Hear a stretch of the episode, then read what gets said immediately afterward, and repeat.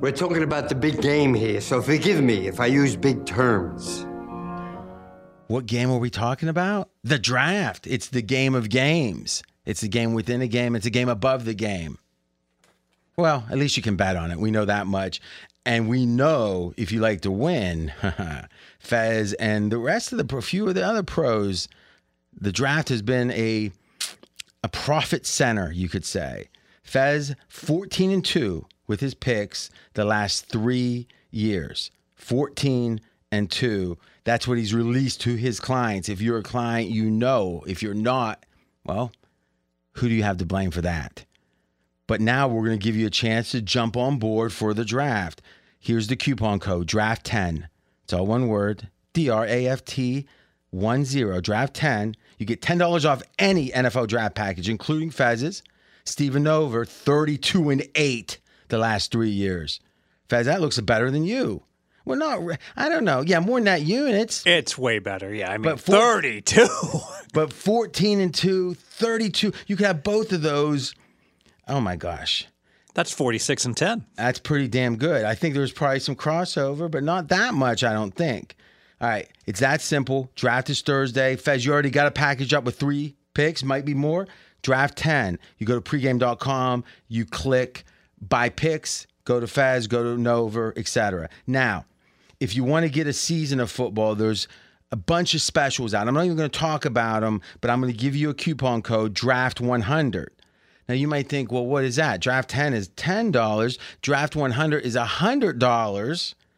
And any of these packages that you decide to buy, you would get the draft as part of it. So if you're going to buy a package, why not get the $100 off and get the draft right now? That's draft 100 or draft 10 if you just want a draft package. Draft goes Thursday. So Fez, if you think about it, you've got three picks loaded now, right? Yes. And there are three two stars. You got a three star coming up. And then you're probably gonna have one, at least one extra pick, so that'll be five or so. That's what I looks like expect, yes. That's what you expect. And again, you get the ten dollars off. Now we just finished the show. It was pretty good. It was pretty good. A lot of talk about the draft, and you know the old saying, Scott Seidenberg, that you teach a man to fish, he eats every day. You buy a man a fish sandwich, he eats that day. Yeah. But either way, tartar sauce is the way to go. That's right. As Mr. Burns would say, I think we taught people how to fish more. We gave them some picks, but I think the concepts behind draft betting apply to a few other things, and they're not well discussed. You know, I don't think they are really discussed out there in the media very much. Wouldn't you say? That's the pregame difference. I the pregame difference. Hmm. Not catchy, but I like the concept. AJ, any thoughts? None. AJ's on vacation. Now, are you counting this as vacation? Absolutely not. Okay. Yeah. The irony is, I don't You're- think you're- AJ's taken a vacation since he started pregame. well, I, I I think today was it. You're about to hear the, like a five minute segment where it's just me talking about NFL draft prospects when you were late. I wasn't late. You admitted to being late. Have you ever heard? have you ever heard of the? You know the Pope, right? I've heard of him. He's. You ever hear? Oh, you Catholic? No. All right. There's a concept called infalli- infallibility. Yes. You know what that means? Yes. It means his way is the way. Exactly. On to the show.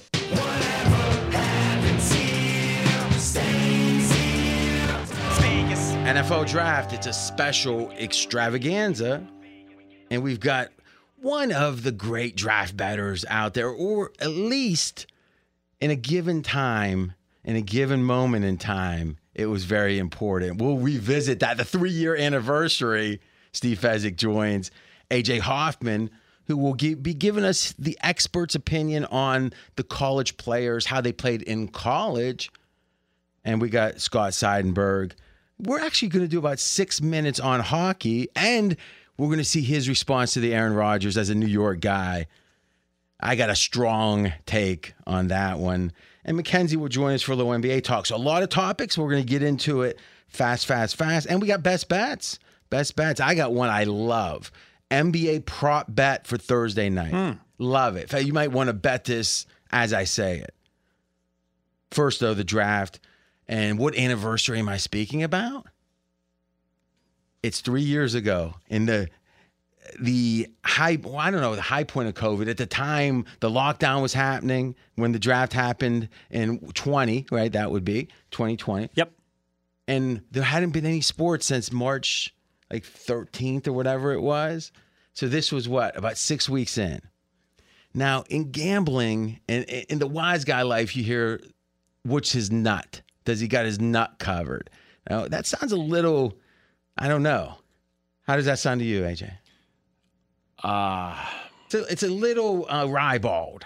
that's a good word. For Yeah. it. not one I would have thought of, but that's a good word for it.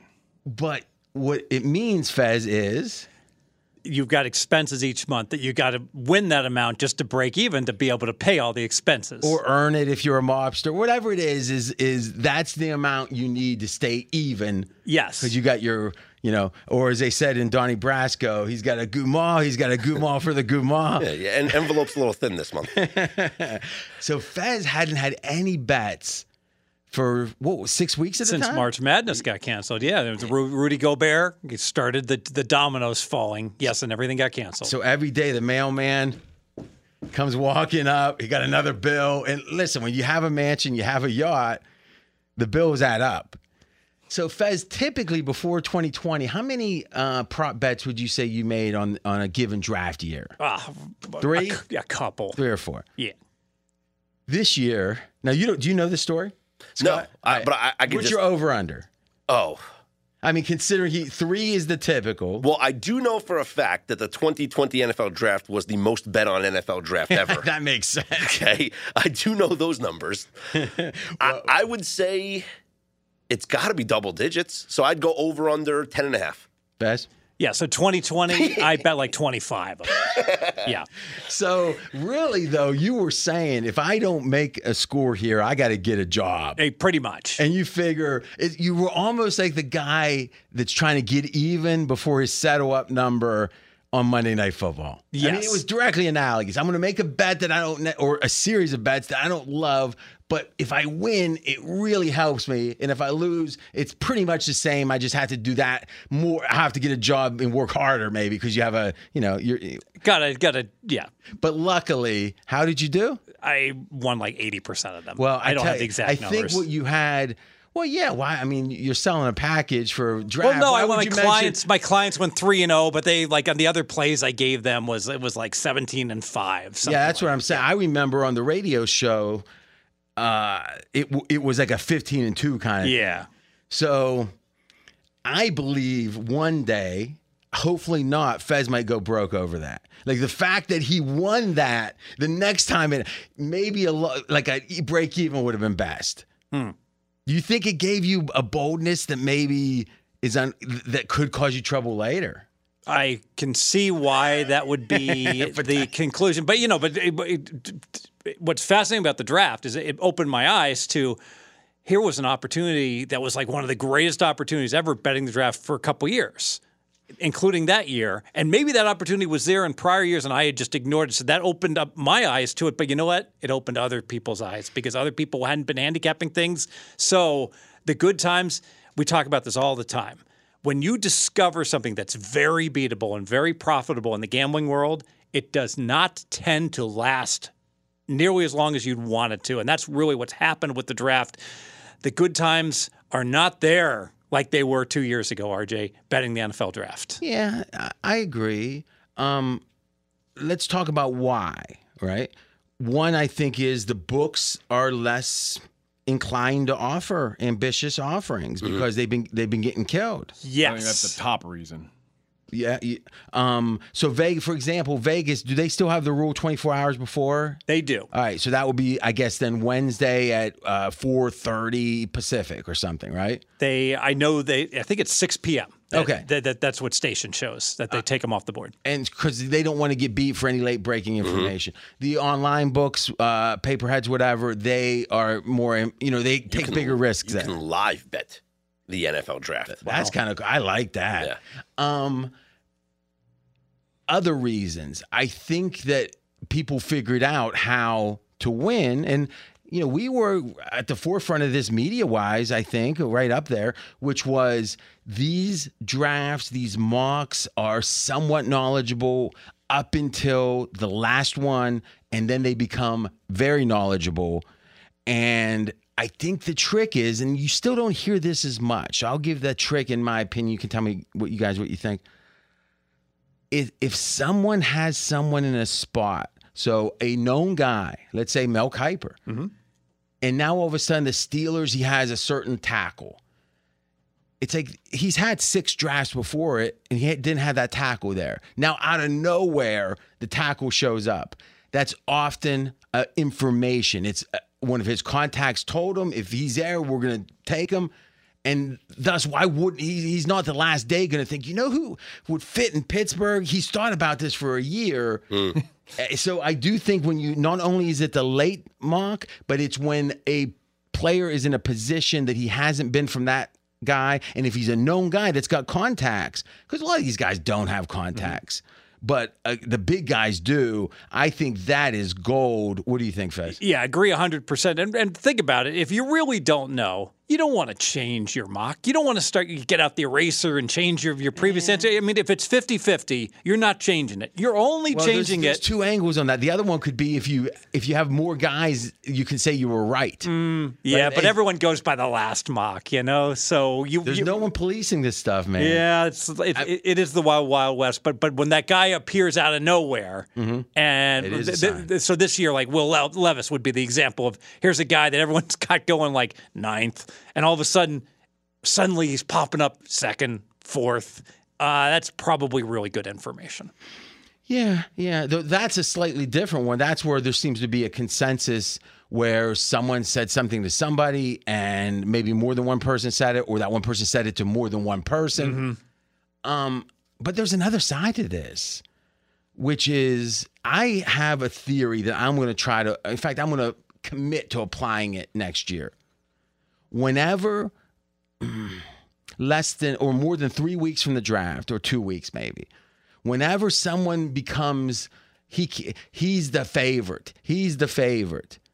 I'm going to bet everyone else or everyone else i i that, that has good odds still, you know, uh, good odds as a result of the favor. So let's think about Young.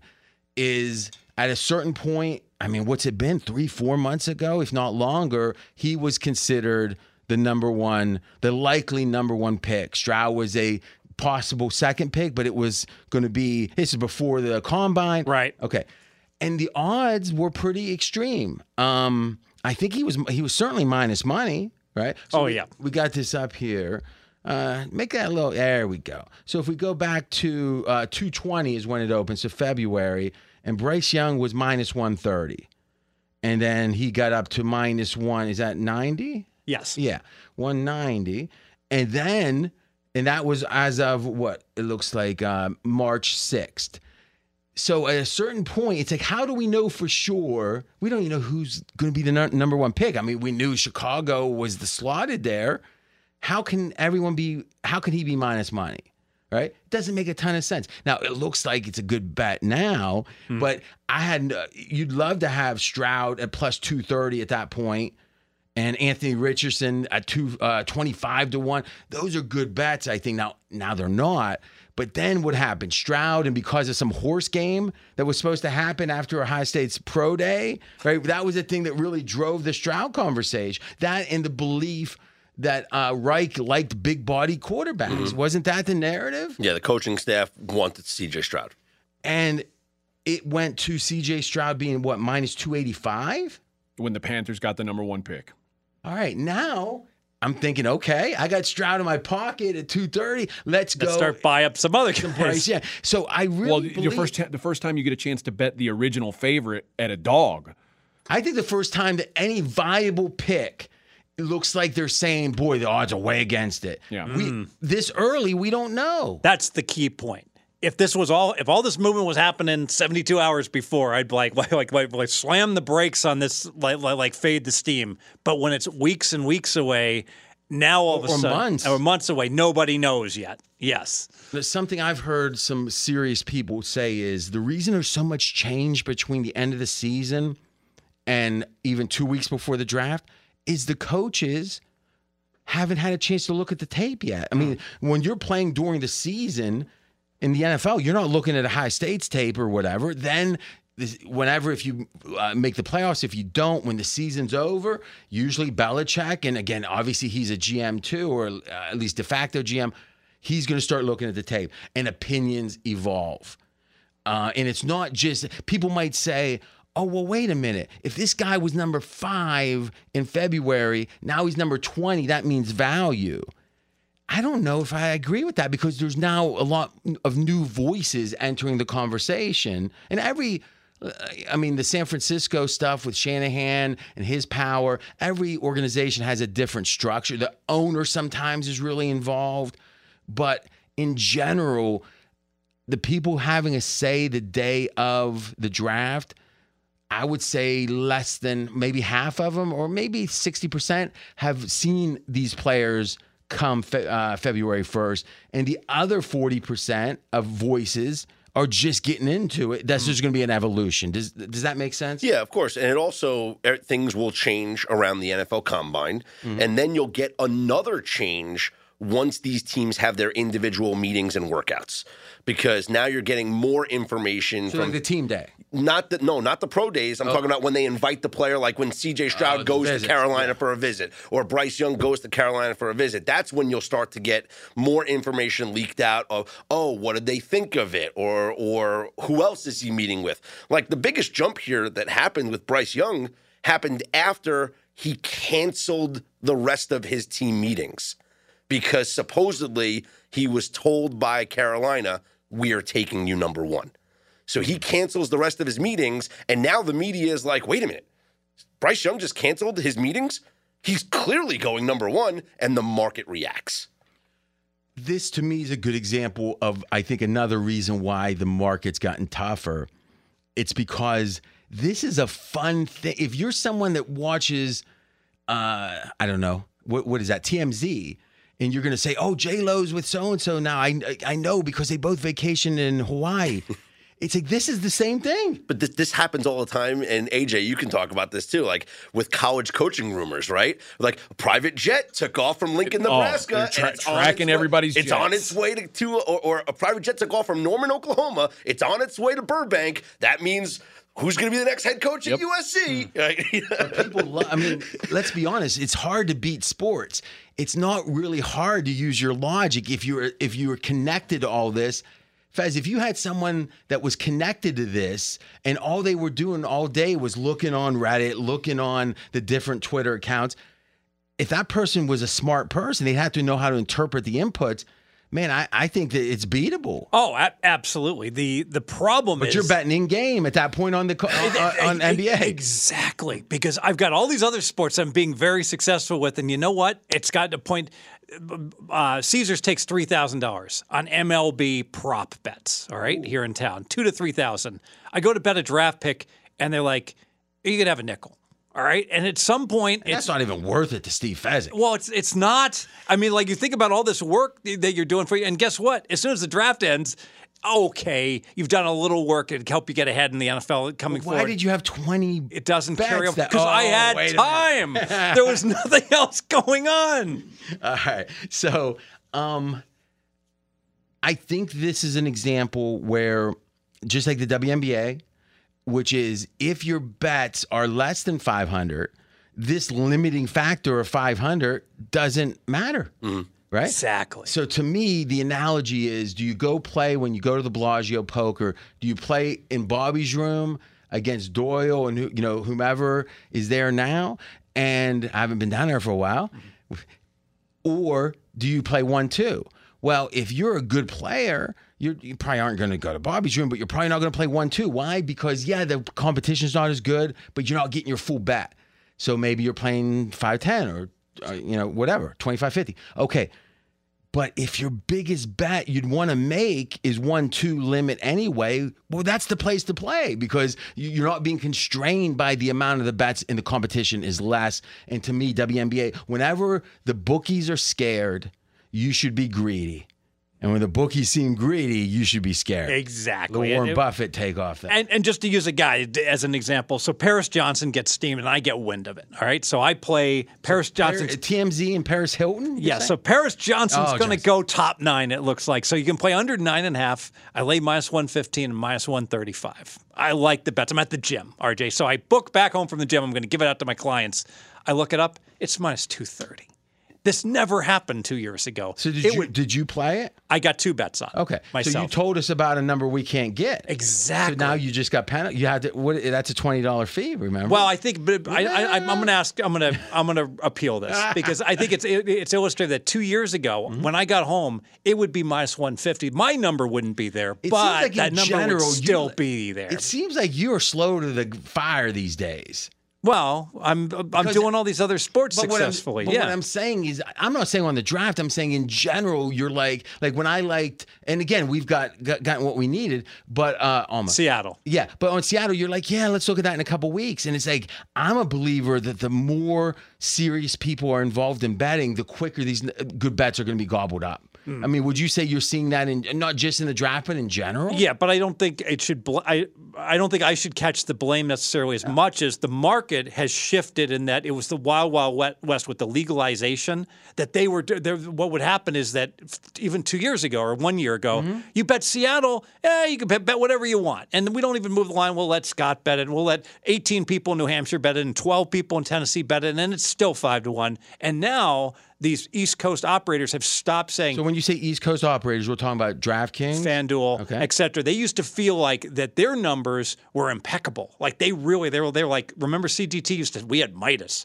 Midas is our computer that Well, tells was us the right number. algorithm, right? Yeah. So, so I really think, think that DraftKings and FanDuel felt they had their own Midas and they really trusted their models forever. Now, that's And they take So- a whole bunch of bets without moving. So what you're saying is you believe that the action was just as lopsided back then, but they were resistant to moving the line because they were so sure of their line. yes. But like Johnny Avello's the head guy at DraftKings, right? Mm-hmm. yeah.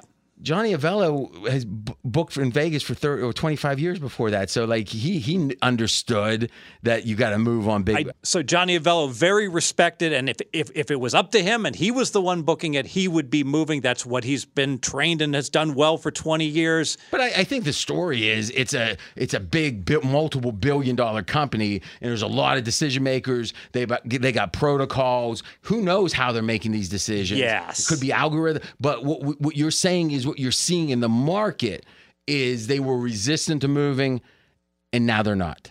That's right. Okay. But wouldn't you say in general the competition for the good numbers, the competition for the good bets is up as the liqui- has increases the liquidity in sports betting has increased? Yes, and in fact, I have seen the competition in Vegas decrease. The sharps in Vegas have gone down because a whole bunch of them have moved to Colorado, have moved to New Jersey, have moved to the East Coast and these other states where the pastures were so green for a period of time, especially in player props and so much extra product in these other states. But I thought you said that the DraftKings of the world and the FanDuels are kicking out wise guys left and right. The last six months, just it's a recent phenomenon. So now they have to move back. or get I a hope, job. I hope they're re- I hope they're renting. All right, we heard the dream preview. We're talking about the draft. Okay, I'm a believer, and I think this is maybe the only time, but. If, I don't care about price when something gets steamed in a way that feels like it's uh, the event. So, because It's remember, known.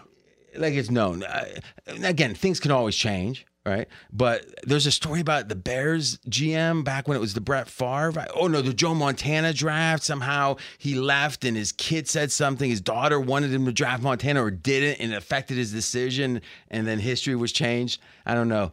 I should get that story straight. But the but even if you think something's going to happen, it's not a sure thing. But if it's intended, that's a pretty damn good bet. Because let's be honest, what's the unless a game is fixed, what's the best you can have? You can think, okay, this line. So yesterday, Fez, when I Mackenzie and I were doing some work, and I said, what you know, I looked at that line on the clip. Um, I guess it would have been the Heat, and I said, Went up to eight. I said, eight. I go, Fez, I think I'm, I'm going to bet this. He goes, "Oh, I don't like it." Jimmy Butler is an injured butt. That, that's what you said. You said Jimmy Butler, and you know we're, we're, we won't get nothing from him. I'm like, all right, pass. B- Butler, 50, 56 points later. that was funny. Jimmy That, buckets, yeah. that was funny. Is um, uh, but again, who? How do we know, right? I mean, but um, what's the best you could do? Let's say you knew Giannis was going to play before anyone else did, uh, and the line moved what, like three points or whatever, right? So you maybe if you had inside information, if Giannis's trainer was on your payroll, you could be laying five instead of eight. Yes, be- if he was 50 50, because he's like worth five and a half points. Yeah. Yeah, but I think that the way that it moved, they thought he they We weren't, they didn't know whether Yeah, they didn't know, right? but they it was you know probably right around 50-50. Yeah. I, I guess it would have been. I guess if it moved three, it would seem like it's less than 50-50 that he was going to play, which it doesn't make a ton of sense. Plus, is he coming back at hundred percent? Obviously, it would seem not. But you have a couple point edge, even if you know Tom Brady's going to be out, or you know fill in your quarterback or Mahomes. Which are going to move eight points, right? Let's say you know he's out, no one else knows he's even injured. You've gained eight points, which is nice. But if you know the Cowboys are going to trade up and takes, you know, the running back, all of a sudden it's 95%. There, there's a blackjack book that talks about the different rules changes and how valuable it is. It's like, oh, blackjacks pay two to one. That's worth like whatever, 1.4% plus 1.4%. And then they put down cheating dealer minus 100.0% impact on the odds. Yes. so, oh, you mean if a mechanic, if he's a mechanic? yeah. you So the idea predetermined. Yeah. Okay. And so in general, if something steams from my so let's talk about one of the steams today. So you were talking about Paris Johnson.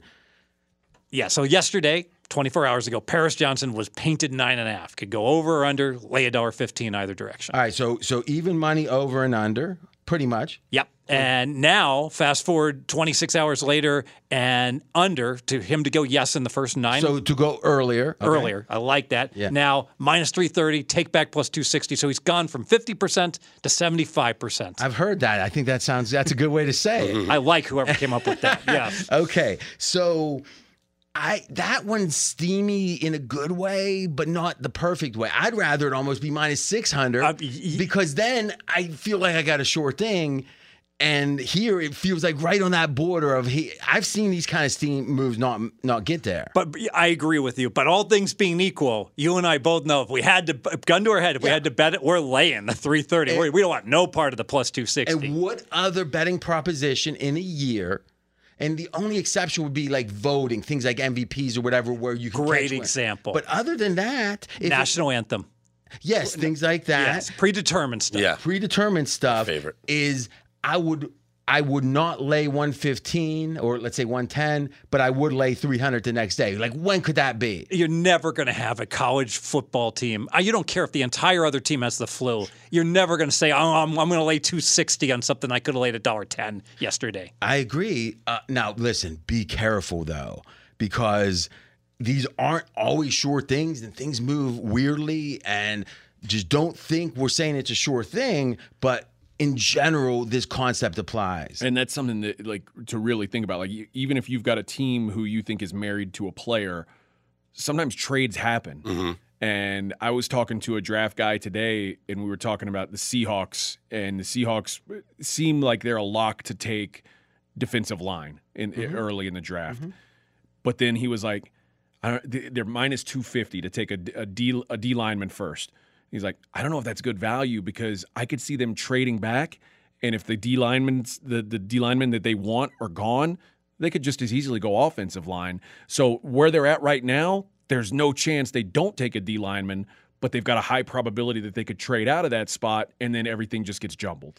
And what you're doing here isn't so much on information. This is interpreting the mocks and, and coming up with, with a sense of this is consensus. I was just saying what you, what you were saying about be careful. but what, what I'm, but I do think. Tell me if you agree. There's a distinction between an information steam move versus it's an intelligent handicap to think they're Yes. going D line. Yes. Uh, mm-hmm.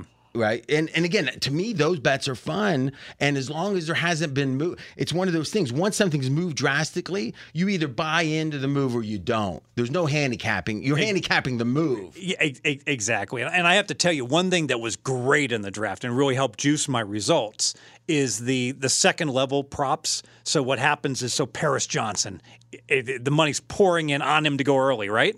Mm-hmm. Well, we got there a little late to the party. Let's find another way to bet Paris Johnson. Who's going to go the first lineman to be selected? Because it's either going to be Paris Johnson or it's going to be Skoronski. All right. So if I can get if I can bet Paris to go first as the offensive lineman, that's a great bet.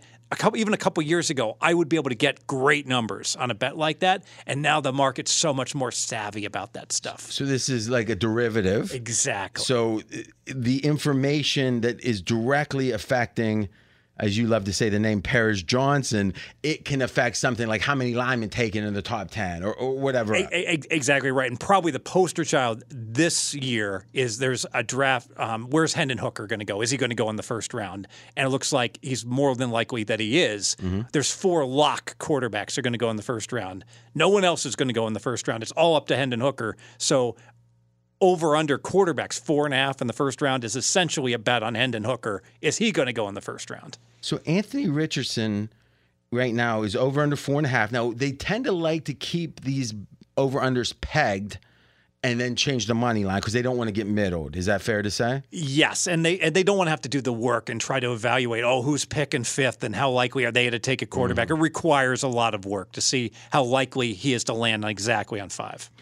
But still, uh, the middling is part of it too, right? Because you can have a Yes. disaster in that, those cases. Yes. So let's say that it got adjusted to nine and he got drafted seventh. Well, you pay the unders on the nine, you pay the overs on Mm-hmm. the. Uh, well, I guess yeah, unders on the nine. Okay, but earlier than nine.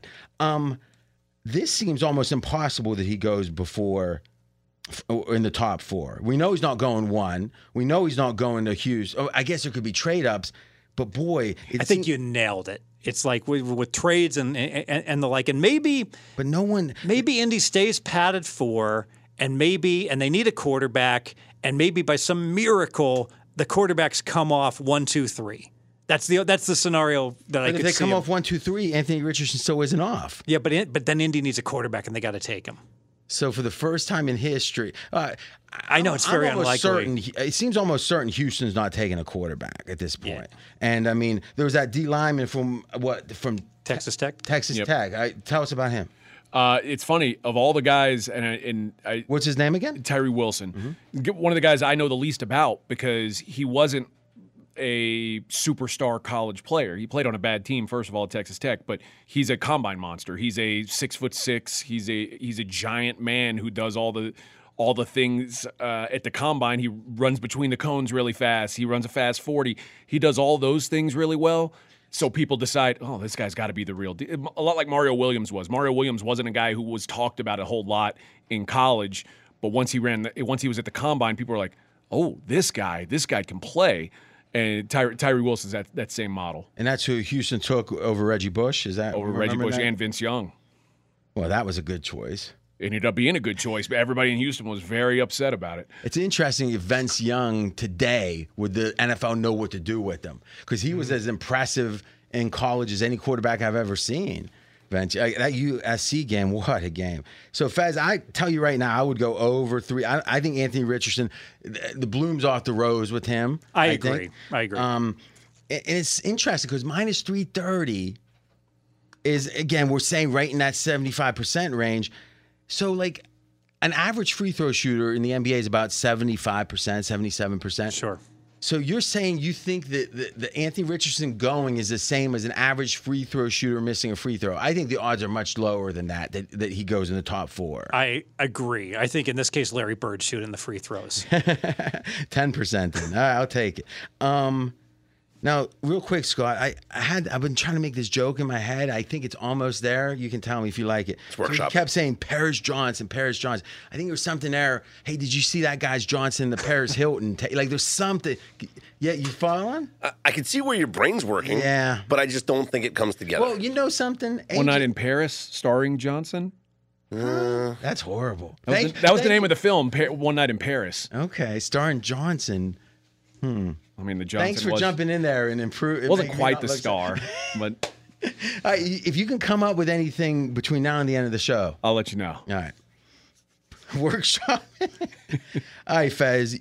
You guys, but you know, occasionally I'm a little late. Late. It's been a lot less lately, and it's been less time, but it happens. You guys had about a 20 minute conversation as I was coming in. I think we throw to that now, 20 minutes. And then at the end of that, I'm going to be jumping in and, and responding to what I heard because I walked in. You know, listen, I'm not going to make a big deal about this. I walked in, they kept talking like for 10 minutes.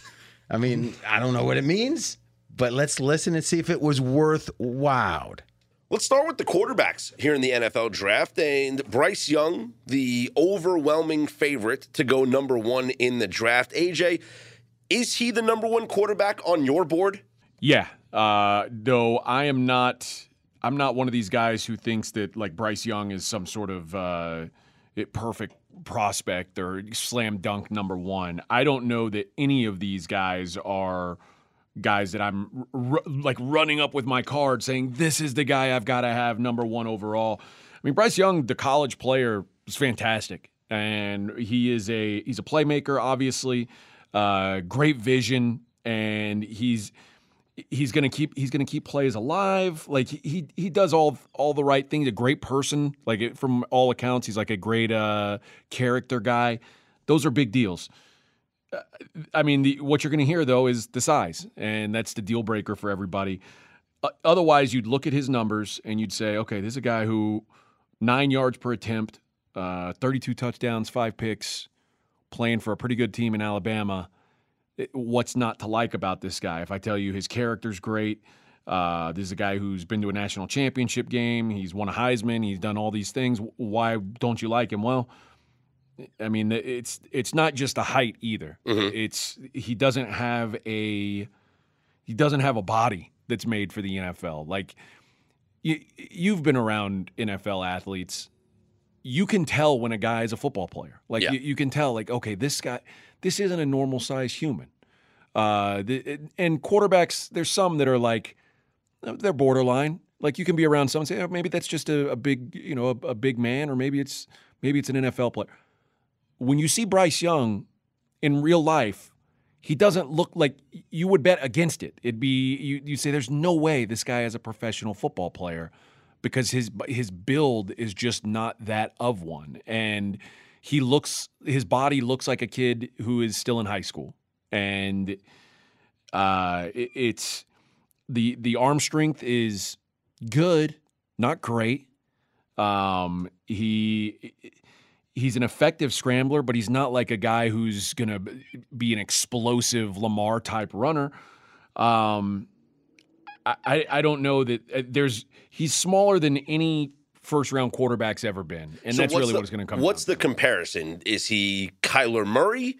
Is he? I'm talking about body size. Is it Kyler Murray body size? Are we talking? He's smaller than Baker- Kyler Murray. Baker Mayfield. Imagine if like you know how Kyler Murray looks kind of thick, like he's short. He's got. He's, pretty broad as far as his chest goes, and yeah, Yeah, that's not Bryce. Like, it, imagine Kyler Murray, it, like if he didn't have access to the weight room. That's what Bryce Young looks like. Uh, Doug, so Doug Flutie.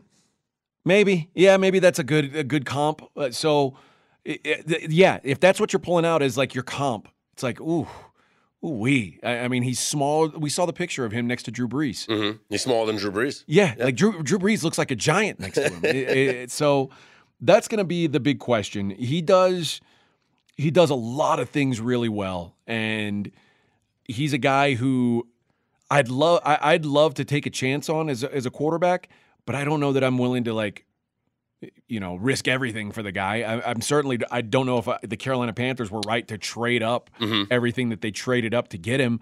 Uh, if that is indeed who they're looking for. Are you sold though that he will be the number one overall pick? And Fez, you, you can answer that question as well. I mean, we had Jay Glazer uh, going on the Dan Le Batard show last week and and say that Bryce Young's going to be the number one pick. It seems like every sports book is still maintaining Bryce Young as the number one overall pick. He's minus eight hundred in some books, which is down, by the way. yeah. Well, What- we'll, what- we'll talk about some of the line movement. What But book can I get him minus 800? DraftKings, DraftKings, Mm-hmm. that's a real number? yeah, minus eight hundred. What's Levis? plus 400. Okay. So here's here's why I say yes. I don't think Bryce Young is the best player in this draft. That's not. I, I don't think it's even close, to be honest. Mhm. But Is he the best quarterback? That's the the assumption question. is a quarterback best goes number one, and he is he's the only quarterback of these four that if you take him and he fails, you don't look like a dope. Like at least with Bryce Young, people will say, you know what? Everybody thought he was going to be the guy. Mhm. The other three quarterbacks that are even talked about as high first round guys, there's there's enough people off to the side going, this guy's got no chance to be good. Mm. That if you take him, you're going against such a group, a large group of people that if he fails, people are going to say, "How could you? How could you have not seen that?" Like, there's not a big group of people saying Bryce Young can't play in the NFL. Yeah. there's the size doubters certainly, but the size doubters doubted Russell Wilson. Size doubters doubted Kyler Murray. Not that those two guys are top five quarterbacks, but they they've at least been serviceable NFL players. If you take Anthony Richardson, the downside of Anthony Richardson is Blake Bortles. Like that's what Anthony Richardson could turn out to be. And then it's oh, he like- could be a lot worse than Blake Bortles. you know what? You're right. Blake Bortles stuck around the league for for many years, but he could be a he could be a non-rosterable player in three years. There, there's no world where Bryce Young can be that. Like Bryce Young, i- at a in a worst case scenario, Bryce Young ends up being like a really a really good backup quarterback in the mm-hmm. league, which obviously you don't want to take it number one overall. There is a chance that he's going to miss. But I, I think Bryce Young is is as close as you can get to a solid number one pick here if if you're going to pick. a What's so interesting about Bryce Young being locked into the number one overall pick is that there's no information that is actually out there besides, I guess you could say Jay Glazer saying it, but what everyone is going off of is the fact that Bryce Young canceled his remaining visits after mm-hmm. meeting with the Panthers, which you can just assume. Now, you never want to assume, but if a guy just cancels his meetings, he's probably been told, We're taking you. So no need to go meet with anybody else. But I've read reports that say that the coaching staff actually wants CJ Stroud, but the owner's getting involved and he Well, wants Bryce Young. Remember back to the day that the Carolina Panthers traded with the Bears to get this pick. CJ Stroud flipped to the favorite to Mm-hmm. Yes. be the number one pick. Yes. And like it was a slow burn to get Bryce Young back to being a favorite because Bryce Young was favored. Panthers get the pick. CJ Stroud instantly favored. So the word was Panthers want CJ Stroud. And something over the course of this process, it, it may be ownership. I, I don't know exactly. Mm-hmm. I, you know, I'm not in, inside the building there at Carolina to talk about it. But something's changed, and now there's somebody there saying, "No, Bryce Young's our guy." And this happens a lot.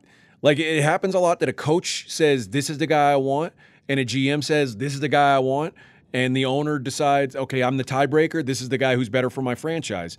I don't think there's any doubt Bryce Young is better for a franchise than any of these other guys. I Like- think this this cognitive test thing. This is a big deal. Mm, Oh, CJ Stroud scored. It, Yeah. it would it would not have been a big deal if Bryce Young, who scored very well, right in the 90th percentile, it wouldn't be a big deal if C.J. Stroud scored in the 44th percentile. But the fact he's in the bottom 20 percent of, of the of the quick cognitive reasoning, which apparently baseball players do very well with, so you have to make split second decisions, and guys like Burrow have done very well with this. Yeah. That that that and bottom Bryce Young had the highest score, 98%. so that bottom, you know, top 2% versus bottom 20%, my goodness, if I'm the owner, I literally am like, and I know nothing. I'm like, we're not taking the bottom 20% guy. We're going to take the top 2% guy. And this is the like when you talk about that that test, it really answers the question because people will say about Bryce Young, well, of course he's good. Look at what's around him. Okay, and I and I get that argument, but with CJ Stroud, you could argue he's had just as good of weapons around him as Bryce Young had in his career. It's a good point. So at the next level, when you take if, if you don't have the best guys on the field at wide receiver and mm-hmm. running back and offensive line, how do you process things? The the upside of Bryce Young becomes much higher when you take Yeah. away all the bells and whistles around him because the truth is Stroud is so polished as a passer. He, I mean, he if you said who's the best passer of these four guys, like if you said they're all robots and none of them have to like think about a play or any like it's just how well can they throw the ball, how accurately. CJ Stroud's the best, Yeah. but there's serious, and he, he's not the most athletic, uh, and he is he is not apparently the best.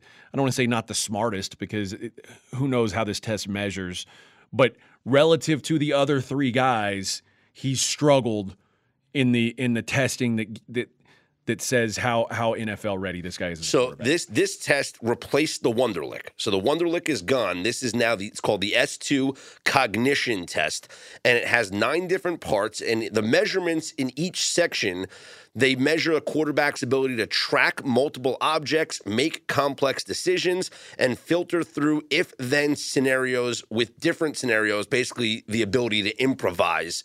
And so you want to compare recent scores of this test.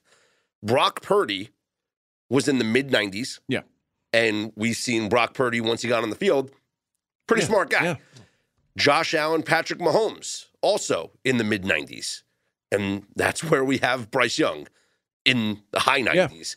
Whereas CJ Stroud, 18%, the lowest of anybody. yeah, it's it's going to be tough for him. Hey, to some guys just don't take tests well. I mean, th- this That's could have nothing to do with his football ability. Some guys are just bad test takers. But here's the here's the other thing that works against Stroud, in my opinion, and, and I watched some film of him uh, last week, and it is there are plays where you can tell before the snap is taken, he already has yeah, decided where, the ball is going going. with the ball. Mhm, mhm. And boy, that will never ever work in the NFL.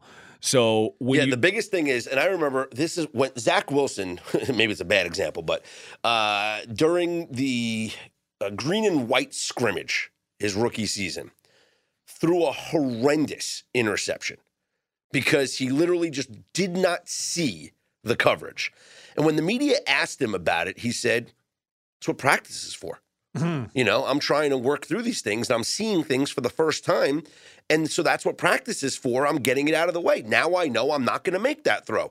Well, it turns out he made that throw multiple times when he actually stepped on the field during a regular season game. But that's the difference, a big difference between the pros and college is that coverages are disguised. You will see things in the NFL that you've never seen before. And if you don't have the ability to recognize quickly and adapt, you are not going to be successful immediately in this league. You know, these guys are mic'd up in the XFL, and I can't tell you how many times the quarterback's mic'd up, and literally Jack Coan, as he's releasing the ball, he's like, "Oh no!" Because he sees it, but it's Yes. too late. Yeah. He sees it, he sees the window closing. and, Uh, and I think it's important to note that like this year is a real that like this group of quarterbacks. It's really telling when it comes to how much the league has changed. Mhm. Because if you go back 15, 20 years ago, there's no there's no discussion or debate. CJ Stroud is the number one pick in the draft because in that time when quarterbacks didn't really scramble, uh, there, I mean, there were certainly a few who did. I beg to differ. If we're going back 15 years, Will Levis is the number one overall pick in the draft. I agree with that. Joe Flacco, that's Will Levis. I mean, this is what happens. Like these guys. CJ show- Stroud is Matt Ryan. I, I get it. Like, and Matt Ryan was a better prospect than Joe Flacco because he he he was a more accurate passer. Like Will Levis is too inaccurate even 15 years ago to be looked Mm-hmm. at as the number one overall pick. Y- You know, I Like he's got some he's got some Lamar Jackson level college throws. I, Like I think we need to back up. Are we, are do we are we really handicapping how good these guys are going to be, or do all we care about is where they're going? I think we're right now talking about. I mean, I guess the discussion of why are. why you would take them win. Yeah, Yeah. I, I, I, I guess. Yeah, I guess I disagree. All I care, I don't care. I, I, all I care about is of like, course Fez only cares about So- how can I so bet it. Fez, how I, you, I then do. Well, how- that's well, that's because we got all year to talk, like their whole careers to talk about so how do you their handle, impact. How do you handle this Will Levis scenario? And for those who are not aware, Will Levis, who is the Kentucky quarterback that people were saying has all the intangibles and physical abilities of an NFL quarterback, but he's still behind guys like Bryce Young, CJ Stroud, even way behind the athleticism level of someone like Anthony Richardson. A Reddit post goes up, random Reddit post. I don't even know what Reddit is. It's just an online platform where people share stuff. Hmm. and it says Will Levis is currently plus 4,000 to be the first overall pick. Well, ladies and gentlemen, he's telling friends and family Carolina will, in fact, take him on Thursday. You're welcome. And all of a sudden, people flocked Can to we bet call Will Levis. Can we call Will Le- Levis's dad and ask him if that's accurate? this is what's so wild because and and Reddit by the way has had a history of doing things like this, right? Uh, let's just look no further than GameStop and AMC, right? The, the the manipulation of the market, which was from Reddit. That's where it started. And by the way, this person on Reddit wasn't like somebody that was known. No, or not like any, a, not a breaking news. this It's was just- his yeah. second post in the history of his account. Yeah. And the first one was about Batman. Well, so was- he was like just showed up. He, he was right. He said Robert Pattinson's going to be the next Batman. That's true. I, I mean, I guess he's got it then. We've He's got, the inside scoop. We've got to give it to him. But anyway, Will Levis now, the, the, the, the sports books all of a sudden are taking bet after bet after bet. And because of that, Fez, they naturally have to move the odds. of course. So, like, for example, BetMGM last week, Will Levis was off the board to be the number one overall pick. Then all of a sudden, they have to put him back on the board at 14 to 1. And then, as of this morning, they push him to 5 to 1. DraftKings has him at 4 to 1 right now to be the number one overall pick. We've seen. But but we can't bet he, we can't bet no. Well, I guess you you say, you know what? Actually, we can bet no because a, a Bryce Young is essentially a no bet because there's no other there's nobody else that can go one. Correct. So- That would be the bet. It would be if the no. So you're saying right now DraftKings has Will Levis at plus 400, Bryce Young at minus 800. So that's essentially me saying Will live Levis will will Will Levis be the number one overall pick? Yes, plus 400. No, minus 800. Well, four to one seems like a god awful bad bet to me. So minus eight hundred has to be a good bet. Well, in my of opinion. course, I think it's a bad bet, but So minus eight hundred is a good bet. I would agree with that. But didn't we see this happen last year? Where Travon Walker, something leaked that he was going to be the number one overall pick when no one thought leading up to the draft that he was the number one overall pick. It was Aidan Hutchinson all the way, all the way, and he was plus two hundred about a week before the draft. Goes to goes to minus one sixty and then minus two fifty right around this time. Yeah, but he wasn't forty to one with two days to go. That's the thing. That's the difference. He was in Will the Levis. ballpark. Levis went from he was at sixty to one on FanDuel and then went to six to one. I just I just can't believe that if this was the case, if he was in serious consideration Mm-hmm. to be number one, that nobody was aware of it. That this was that, that, that this was the best kept secret in the world. Now let me throw you out a crazy scenario. Hypothetically speaking, all that post said was that Carolina was taking him. It did not say where. What if the Panthers trade out of the number one I, overall I pick? mean, you don't trade everything that they traded to get into the number one pick and then t- turn around and trade out. That just seems odd. Kevin. Costner did it in draft day. I mean, Yeah, happened. I- no, he kept the one. oh, he, kept, the one. Yeah, Vontae Mack, no matter what. yes, You know, well, that's what happens when people don't go to the quarterback's birthday party. I think party. he traded the six. I, I mean, it would blow my mind if Carolina did that. Like, it, it's it's almost unfathomable. But if people are flocking to the sports books because of a random rumor, the rumor didn't say that he was going number one. The rumor just said he's been Hmm. telling family that Carolina's taking him. That's all it said. I'm comfortable saying the guy on Reddit is full of shit. I would agree with that. like- but then again, last year I thought people were full of shit with Travon Walker. But there, there was a different. Travon Walker went, by this time last week was a, like a, a pretty heavy favorite to be number one overall. Yes, Like- he wasn't. He wasn't forty to one, and then now four to one. Right. He was already a minus what 250, No, no, he- 300. He, was plus two hundred, plus two fifty. By this time, I don't think so. By this time, he shot down to minus one sixty. I'm talking about this week though, the fir- the week of the draft. Right. Started the so he's favored. Yes, He was favored to be the like Will Levis isn't favored to be the number one pick. If if there was information out there that will like real information Mm-hmm. that Will Levis was going to be number one, and RJ's talked about this before. This is one of the the the events. The rare events in sports betting that are super information driven. And I mean, Fez has talked about why sports books don't really want to take bets on this. And when there's real they can't keep up with information, it. it's it's a one way freight train of cash. It doesn't reverse or stop. Uh, examples today: uh, Paris Johnson got bombed. Okay, and and and everybody's betting on him to go early.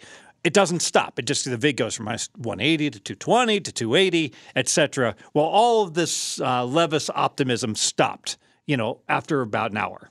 So I, I'm inclined to agree with you, AJ. I think it's just a complete um, uh, wild goose. If you had to make a bet right now on a Will Levis over under, number consensus four and a half. oh, I'd go under four and a half. I go under four and a half. You'd go under four and a half. I think the steam is real on Levis to go, but he's just not going to go one. so we're talking about the Texans at two, I think he's. A, I think he plays for the Indianapolis Colts. Cardinals at three, Colts at four. Well, So the you- presumption is also the Cardinals would love to trade out. Like, there's going to be some team who wants to get ahead of the Colts so they can get Levis or Anthony Richardson let or me, whoever. let me let me just go back to what you said about the Indianapolis Colts. So are you telling me right now, and telling all of our listeners here, that Will Levis will be drafted before C.J. Stroud? I think so. I agree. Wow. I'm telling you that people take that test seriously. Like the the idea that there's four guys and three of them seem like they're pretty smart guys, Mhm. and one of them seems like a dope. like you don't want to be the the guy that you don't want to be the team that drafts the dopey guy, and it, like Richardson, Levis both had uh, Richardson had a, a a good score. Levis and Young had great scores. Richardson scores. was at 79%, Levis 93%. Yeah. So Levis and Bryce had great scores. Mm-hmm. Stroud had a terrible score. I I just don't I I don't know. It like and if Stroud had some like elite level athleticism, oh maybe they overlook it. He doesn't. Like he he's he's not as great. He, he's like I said, he is a great quarterback prospect for 15 or 20 years ago. He's not a great quarterback prospect in 2023. Mackenzie, is that a matchup bet on Circa? Okay, so a matchup bet. Will Levis versus C.J. Stroud, Levis minus 200. Yeah, I like I like that. And that's at Circa, Colorado. You can bet that. Okay, those guys got ambitious, ambitious. Hmm. Fez, you always seem to say, you know, it's funny. Do you have in your mind, do you think, you know, if RJ was here, I wouldn't say this, but I'm saying it. Like, is that still the case? Because there's the famous Waikiki or the rest of you. Oh, absolutely. Yeah, but but it's funny because you've become so good at these hits. You know, when you are a guest and everything, maybe you should think: Am I really looking to buck what he taught me, or have I embraced it? Because I think you've embraced. I think there's a little bit of both. Like when you were you were AWOL for one pod, and so I was betting while these guys were discussing. Like Fez can't talk right now; he's, he's making bets. All right, so speaking speaking of betting, how are your clients? Because I, I know one thing for sure: you're not going to force it, right? There's no nut. Your, your nuts well covered. Um, what would the Fezzik late telephone, as I call it, the old school name for it, the all access? What are they getting probably for the draft? so right now I have three best bets up, and When did you release those? I gave out two of them last night Mm-hmm. and one of them the week before. Okay, that's a nice combination. So, in, and that's in a separate package. They're all in one package. All right, so that's and how much is that? It is twenty nine dollars. Well, that's cheap. yeah, we were gonna we early birded at twenty nine. And we were going to raise the price, and since I only had three releases, I'm leaving it at 29 because I, I don't Always thinking about the customer. because I care about the customer. Exactly. All right, I, that's true. Actually, now you care about the customer mostly because that leads to the best things in the long run for you too. See, that's the beauty of a business who's about providing value because your interest and the customers are aligned. Yes. I like that. Okay, what do we got? You know, I, I guess the thing that that I was going to cover when I overheard you guys, we kind of covered when we did it before. You know, when we taped right after. Before though, it, it played. Well, Let's maybe closing thoughts on the draft, or I don't know. What else? You got anything else, Fez? Yes. Right. I, I have. I want to ask you about this because I, this is a derivative that I really like and that I bet. Mm-hmm. all right? Mm-hmm. And so what happened? Where is the steam come in on this draft? Well, there's been steam on the O line over five and a half now, like minus five fifty. There's an expectation we're going to get six guys to go in the draft, and mm-hmm. guys that I respect have said, "Boy, you know, I kind of like betting over five and a half, even laying huge vig." I didn't personally do it. Mm-hmm. There's been steam on quarterbacks over four and a half. Hendon Hooker was not supposed necessarily to go in the first round, and now it looks like he's more likely, not a sure thing, to go than not to go in the first round. The running back, enormous difference. We really thought we'd only get one running back, and now this guy Gibbs Jahmyr Gibbs, yep. is like well he's he's favored to go in the first round so the number of running backs looked like it was going to be just one now it looks like it's it's a real good chance that there's going to be two so what's happening offensive players more linemen more quarterbacks, more running backs. Wide receivers really hasn't moved at all. Tight ends hasn't moved at all. Here's where I'm going. So, So tight ends, though, this is a top heavy tight end draft for y- sure. yeah, there's Mayer and Kincaid. There's two guys that are going to go for sure, and the well, no, for sure in the first. likely, very likely, they're like lined at 22 ish, Mm-hmm, 24 ish, and the third guy, Washington, is kind of fallen a little out of favor. So it looks like it's going to be two tight ends.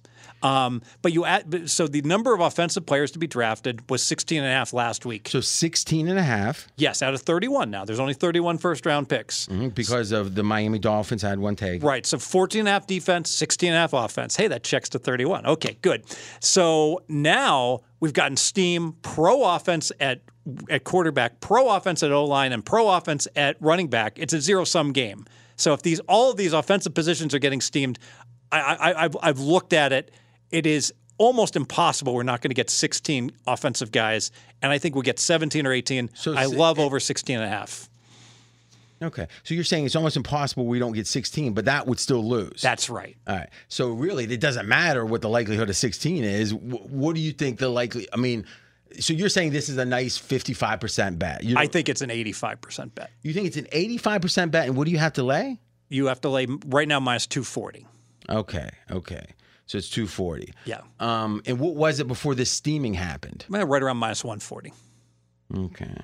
But there's been a drastic move on on on, on, on running just running back running back I had a alone. like this last year. I didn't like it, and I think you lost. If I but, but running back alone, this I think there's going to be two running backs, and and just last week we thought there'd only be one. That alone pushes you up from 16 and a half to 17 and a half just to get the running back to go. Here's why I don't like it because there's no one thing, and maybe you're saying this running back thing is, but really, what's the odds of this running back, the two running backs going in the first? It can't be better than minus 240. It it is. The Because I mean, right it- now I'm looking Over at- one and a half running Gibbs, backs. and his over under 35. over At one least and a it when we printed this sheet. Minus Right. 205. Over one and a half running backs. Minus 205. Okay, so you're not laying 280 to, to to peg it to a 205, but you're saying there's other ways to get there. yes, Yeah, yeah, okay. yes. Um, Real quick, AJ, what is give us uh, a little overview of this Gibbs? Yeah, Alabama running back transferred in from Georgia Tech, so he just played one year at Alabama, but he is elite specifically as a pass catcher. The the knock on him is going to be size. So we're talking Gibbs here, right? Gibbs, Jahmyr Gibbs, under six foot, under two hundred pounds. So most most teams are going to look at him as a back who's part of a committee, which is But- what but most backs now anyway. That's, yeah, I mean, there's no the bell cow back doesn't really exist. But that's the difference I mean, between him and a few of. Bijan Robinson. The other top prospect in this draft is known as a guy who can who can be a, a three down back, uh, a tackle breaker who also has explosive speed and can participate in the passing game as well. Did I hear you say best prospect since OJ Simpson? Uh, up there, uh, I, I'd say probably my favorite since Adrian Peterson. So it's been a long time since I Did you ever hear about people shaking his hand, Peterson? Ooh, strong. Yeah, yeah, oh yeah. And for a lot of mocks have Gibbs going to the Bengals at 28. Ooh. Now, this is a good time to talk about running backs, quarterbacks, and the first round. So, first round has a fifth year option. A um, other rounds don't. Right. Second round, there's four years. So Dak Prescott, for example, had to sign, uh, or they had to sign him after four years. They they franchised him or whatever. But okay. But with Lamar, he had the fifth year and the fifth hmm. year option. So who, why do when do you want a fifth year option? typically a running back. Think about how many running backs go last in the first round. That's when the Clyde. Edwards-Helaire. exactly was an example of that.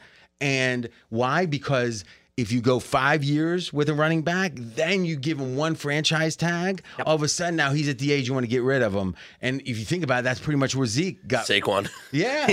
And and and you know, again, Saquon was what the last was he the last back taken inside the top 20 even? Cuz I mean, Steelers took Najee went. Yeah, like 23 or 18th? 20 Oh, was, was it I thought 23? it was 23 Yeah, 24. You could be right. But either yeah, I mean, I guess top uh, we'll Top say- five. Yeah, of course. Yeah. Yeah. So, but the action is telling us that um Robinson is is is top right now it's like 50-50 to be in the top 10, right? I think 12, like he was somewhere around there. He was he's minus one ten to go top ten right now. Yeah, that's what Oh, I okay. heard. So th- there's a steam there. Atlanta speculation. Dallas might want to trade up. You know that what we're hearing, Jerry. You know, And yeah, Saquon last running back to go top twenty Uh, so 2018 was the last time one went in the top 20. Yeah, so this is a historic, and, and with him, it's the idea of a three down back, Robinson, and uh, very pedigreed. That's another reason, by the way, I like the offensive players over 16 and a half. I think if it comes down to it's it's 16 to 14 and here comes the 31st pick, I think offense is, becomes a big favorite. I can't lie. The Steelers getting the 32nd pick. What a heist from the Bears. Ooh, I loved it. I loved it.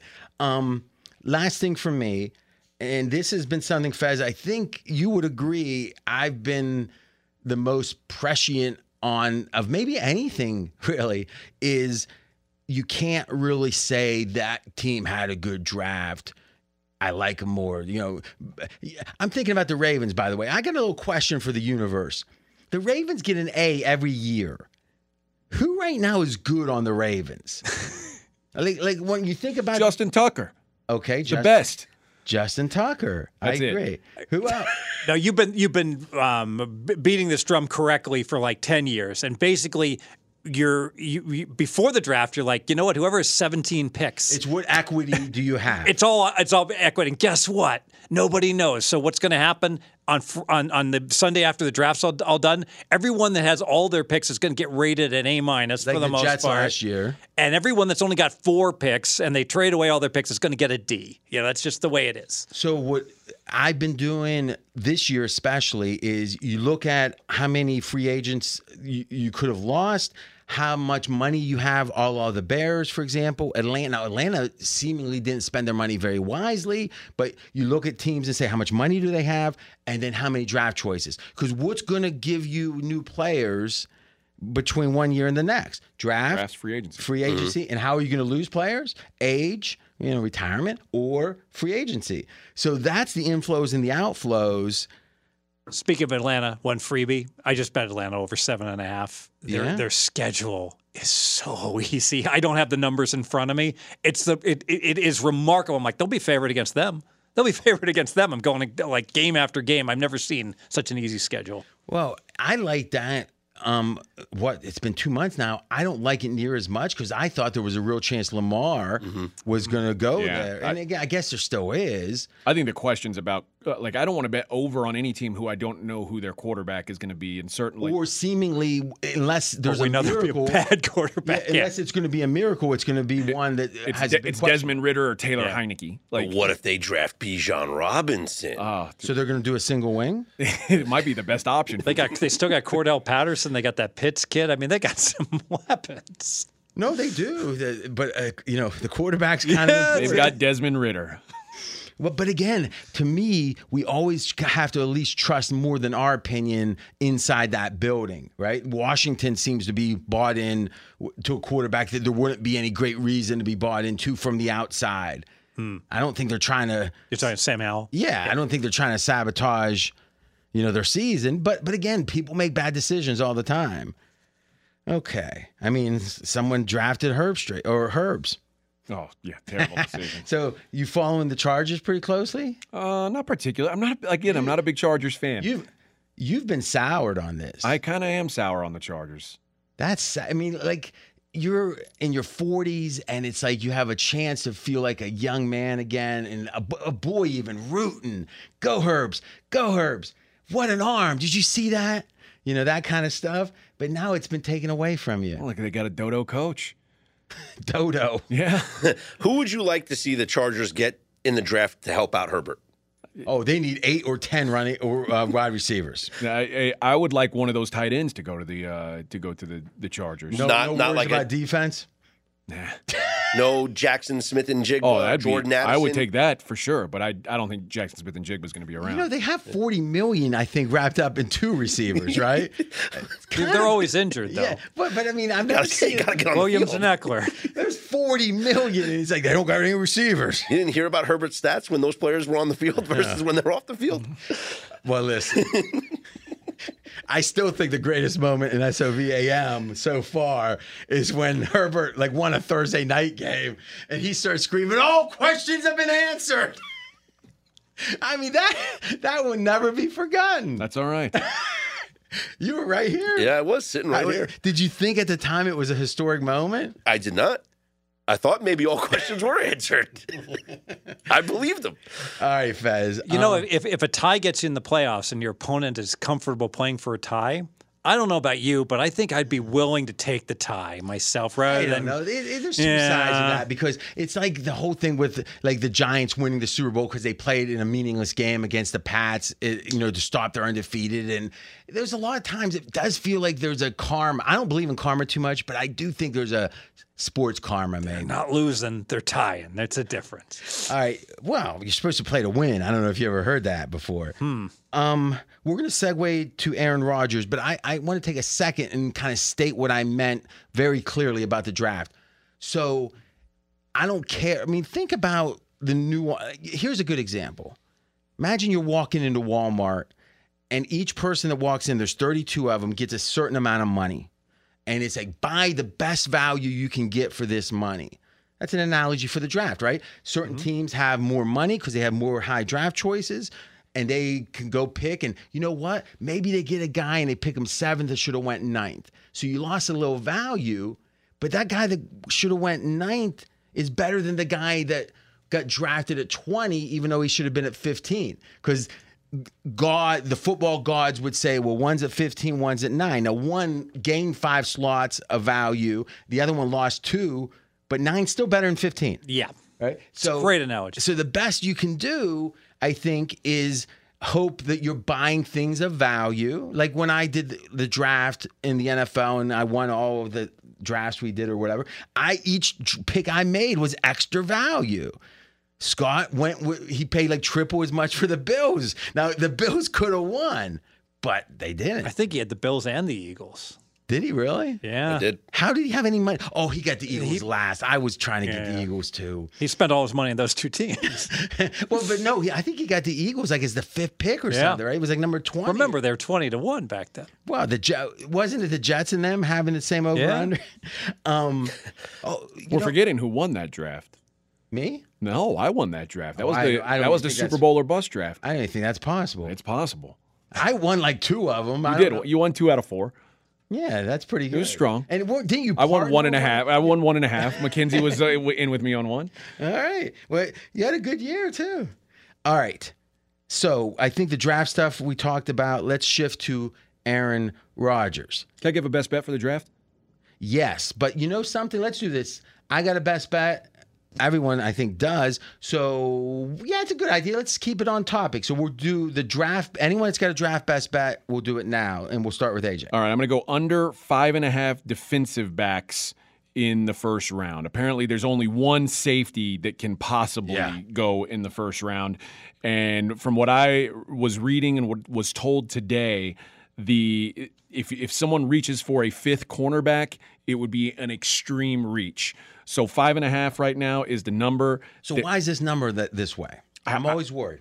It's it's a good question. Why is it plus 155? I, I don't know, but both the guys that I talked to today said I would be shocked if a fifth corner went because there's so much depth in this draft So, for Mc- edge rushers. So, Mackenzie, can you look at the consensus of grinding the mocks and just say, based on that, how many are in the top 31? And then, assuming it's less than, when's the next one that goes? All right. Yep. so Forbes from Mississippi State is the guy who's kind of the the the borderline guy, and both the guys that I talked to today said they would you would rather Did go. you talk to two guys today? I talked to two guys Okay. today. Both of them said you would rather go with a, a an edge rusher, a defensive lineman late because the quality is better late than a cornerback. So, uh, So late. When you mean late, you mean later rounds. late, no, late first round. Okay. Uh, so like in the, in the late twenties, where right. where there's a possibility for Forbes So to the, go be clear, the bet is under five and a half defensive backs. So that's cornerbacks and safeties so if there's five of them taken, you win. Six of them, you lose. yes, and it's plus one fifty five on the payout. So you're getting a plus money on this. Yeah. So they're saying six is like a favorite. yeah. Hmm. Mackenzie, you got anything yet? Hmm. Okay. So it looks like DBs by grinding the mocks. Okay, so he's putting the. So we'll get back to this. Joey Porter is supposed to be 17th. He he he's fallen out of favor. He's like a twentieth now. Everyone's betting against the Porter. Yeah. So, but for this, for this, Still one, gonna go, yeah, yeah. yeah. All right, now this is interesting. So we now have a fourth one at 20 at 29 pretty much. And then the ne- this is like we're seeing like a teletype. Ringo from the Beatles at 30. All right. So what we're saying is one, two, three, four cornerbacks, and then there's one right on the border that would be five. Now, what about safeties? Okay, There were none in the first round. so where's the top safety? I'll grab that. So Fez, this is confusing me. I, it makes no sense. How can it be five and a half plus money? Scott, you want to check the DB that, that one database site mm-hmm. because I mean, where's this number at? It was DraftKings. all right. There's one guy that he, Mackenzie didn't list, Devon uh, Devon Witherspoon, who's probably the first. Oh, he's Yeah, right now. here one, yeah. two. Okay. So we got one, two, three, four. Okay. So what we're saying here is one, two, three. We got four four, cornerbacks five. in the first round. right. So what we're saying is this Ringo is the the key. All right. Is he's at 33.4. So that's less than 31. But it very easily could be, you know what? He, he's going to go in the first round. Couldn't I bet Ringo under 33 and a half? But that 33 and a half isn't um, the Oh, that's not his That's number. the Ah, average. yeah, yeah. Yeah. I'm with you. That's an interesting point. But I tell you this, But for, no lock Forbes makes it. yeah, that's true enough too. I mean, to me, that's interesting because you go at 29. So really, what we're saying here is, if this was even money, I'd be like, uh. But if you're getting plus 155, is it 155? 155. I kind of like it. So I got one safety projected consensus first Brian round. Branch. Brian Branch, 24th overall. Oh, dear. Okay. So that would be four cornerbacks and one safety projected first round consensus. Five cornerbacks. yeah, because if we if The we Forbes count is number five. yeah, one, two, three, four. Uh oh. So we need Uh-oh. Forbes We'll to see. Do fall they, out. did, does yours have Forbes as a? This one, I, I see Forbes at 34. So which is Forbes beyond the first round. Forbes is the swing state. Well, but Forbes or Ringo. So if, if Yeah, both of them are I don't. I haven't seen anybody have Kelee Ringo in the first round. Peace and Well, love. how can you have an average? Yeah, how can you have an average of thirty three point four? Oh, I get. Yeah. I mean, I mean, he was thirty two everywhere. So I don't, I'm I'm not co-signing this. All one. right. No, no. I mean, I'm not saying it. You know, but again, here's the beauty of it that makes me think if I had to play this, I'd actually bet with him, uh, bet with AJ. It's because he does. Ha- I mean, he's being very mysterious. I've talked to two people, but like one of those guys is a nationally known. I mean, why you can say I, I can't. you can't. Okay. He's a nationally known guy. He's not one of the biggest guys, but he's one of the seven or eight biggest guys, I would say. So he's got real info. But it's a secret. All right. Any anyone else on the yeah, draft? Go. uh, I'm going to go Dalton Kincaid, tight end, uh, under 24 and a half. Or if you'd like to so get earlier. Yes, or, or if you want to get fun and be more creative, here in town in Las Vegas, first pick by the Green Bay Packers to be a tight end at plus 225 because that is the place where all these mocks that I'm looking at have Dalton Kincaid going 13th overall to the Green Bay Packers.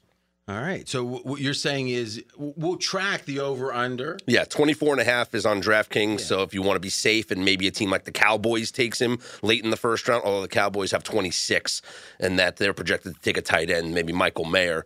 Uh, but Packers at 13, the latest mock drafts as of Tuesday have Dalton Kincaid 13th overall to the Packers. Okay. And I like when there's two potential, when there's multiple, guys, like tackles, I hear there's going to be a run, like the Steelers are looking for a tackle, but there might be a run on tackles right before them. So once you see it with cornerbacks, receivers sometimes, in linemen, or especially O linemen, once that first one falls, now now the, the, person that said say two or three picks from there, they're thinking, well, we got to get it now because who knows after that? Because there's a it- it's social proof in a way. If you're the first one to pick a position and there's not a clear number one at that position, it's a scary pick, right? But when you are the second one, it feels like you're part of the party, but you're not late to the party. So I think tight ends are one of those strange position groups. And I'm not going to get into this now. Let's do this. Uh, so next week, we're going to do a NBA draft. Whatever the status is next week, we're going to be drafting to win the NBA title. So that should be fun. Um, Might not be able to draft Boston if they're eliminated, that's You mean Milwaukee? or Milwaukee. that's what we're You mean. Denver? no, they just clinched. They just clinched. They're one. Yeah. they- they- you mean Phoenix? So, by the way, Mackenzie, we were talking about this. Uh, what was it yesterday or the day before? Um, no, it was yesterday. Is Is it me or the Embiid love has somehow ceased? It's it's old it's old news. It's old news, exactly. And you know what's funny is I was listening to the Simmons pod and I was almost done with it when you came over, and then I listened to the rest of it, and they were talking about having regret on their MVP pick. That's crazy, isn't it? It's almost like they were controlled mentally by some sort of mob for a few weeks time period. Ooh, very Orwellian. very Orwellian. Okay. Um, one of the things that I'm going to talk about next week probably is the whole idea of positional value. So, Fez, you're not a team building guy, meaning you bet, right? I've been listening to some team building podcasts. When I say positional value, what, what do you think? Like, w- w- do you know what that is? No. Okay. So the idea is that certain positions cost a certain amount of money and other positions are cheaper, right? So for example, a qu- great quarterback right now, um, uh, you know, what 40 is it? million. Well, 60. I mean, Yeah. isn't Aaron 60? And we'll talk about that next. Um, but what about a tight end? So you had a top 10, I think it was, tight end taken by the Lions or Minnesota? No, the Lions, right? And then they traded him to Minnesota, if I'm not mistaken. right? TJ Hockenson. Okay.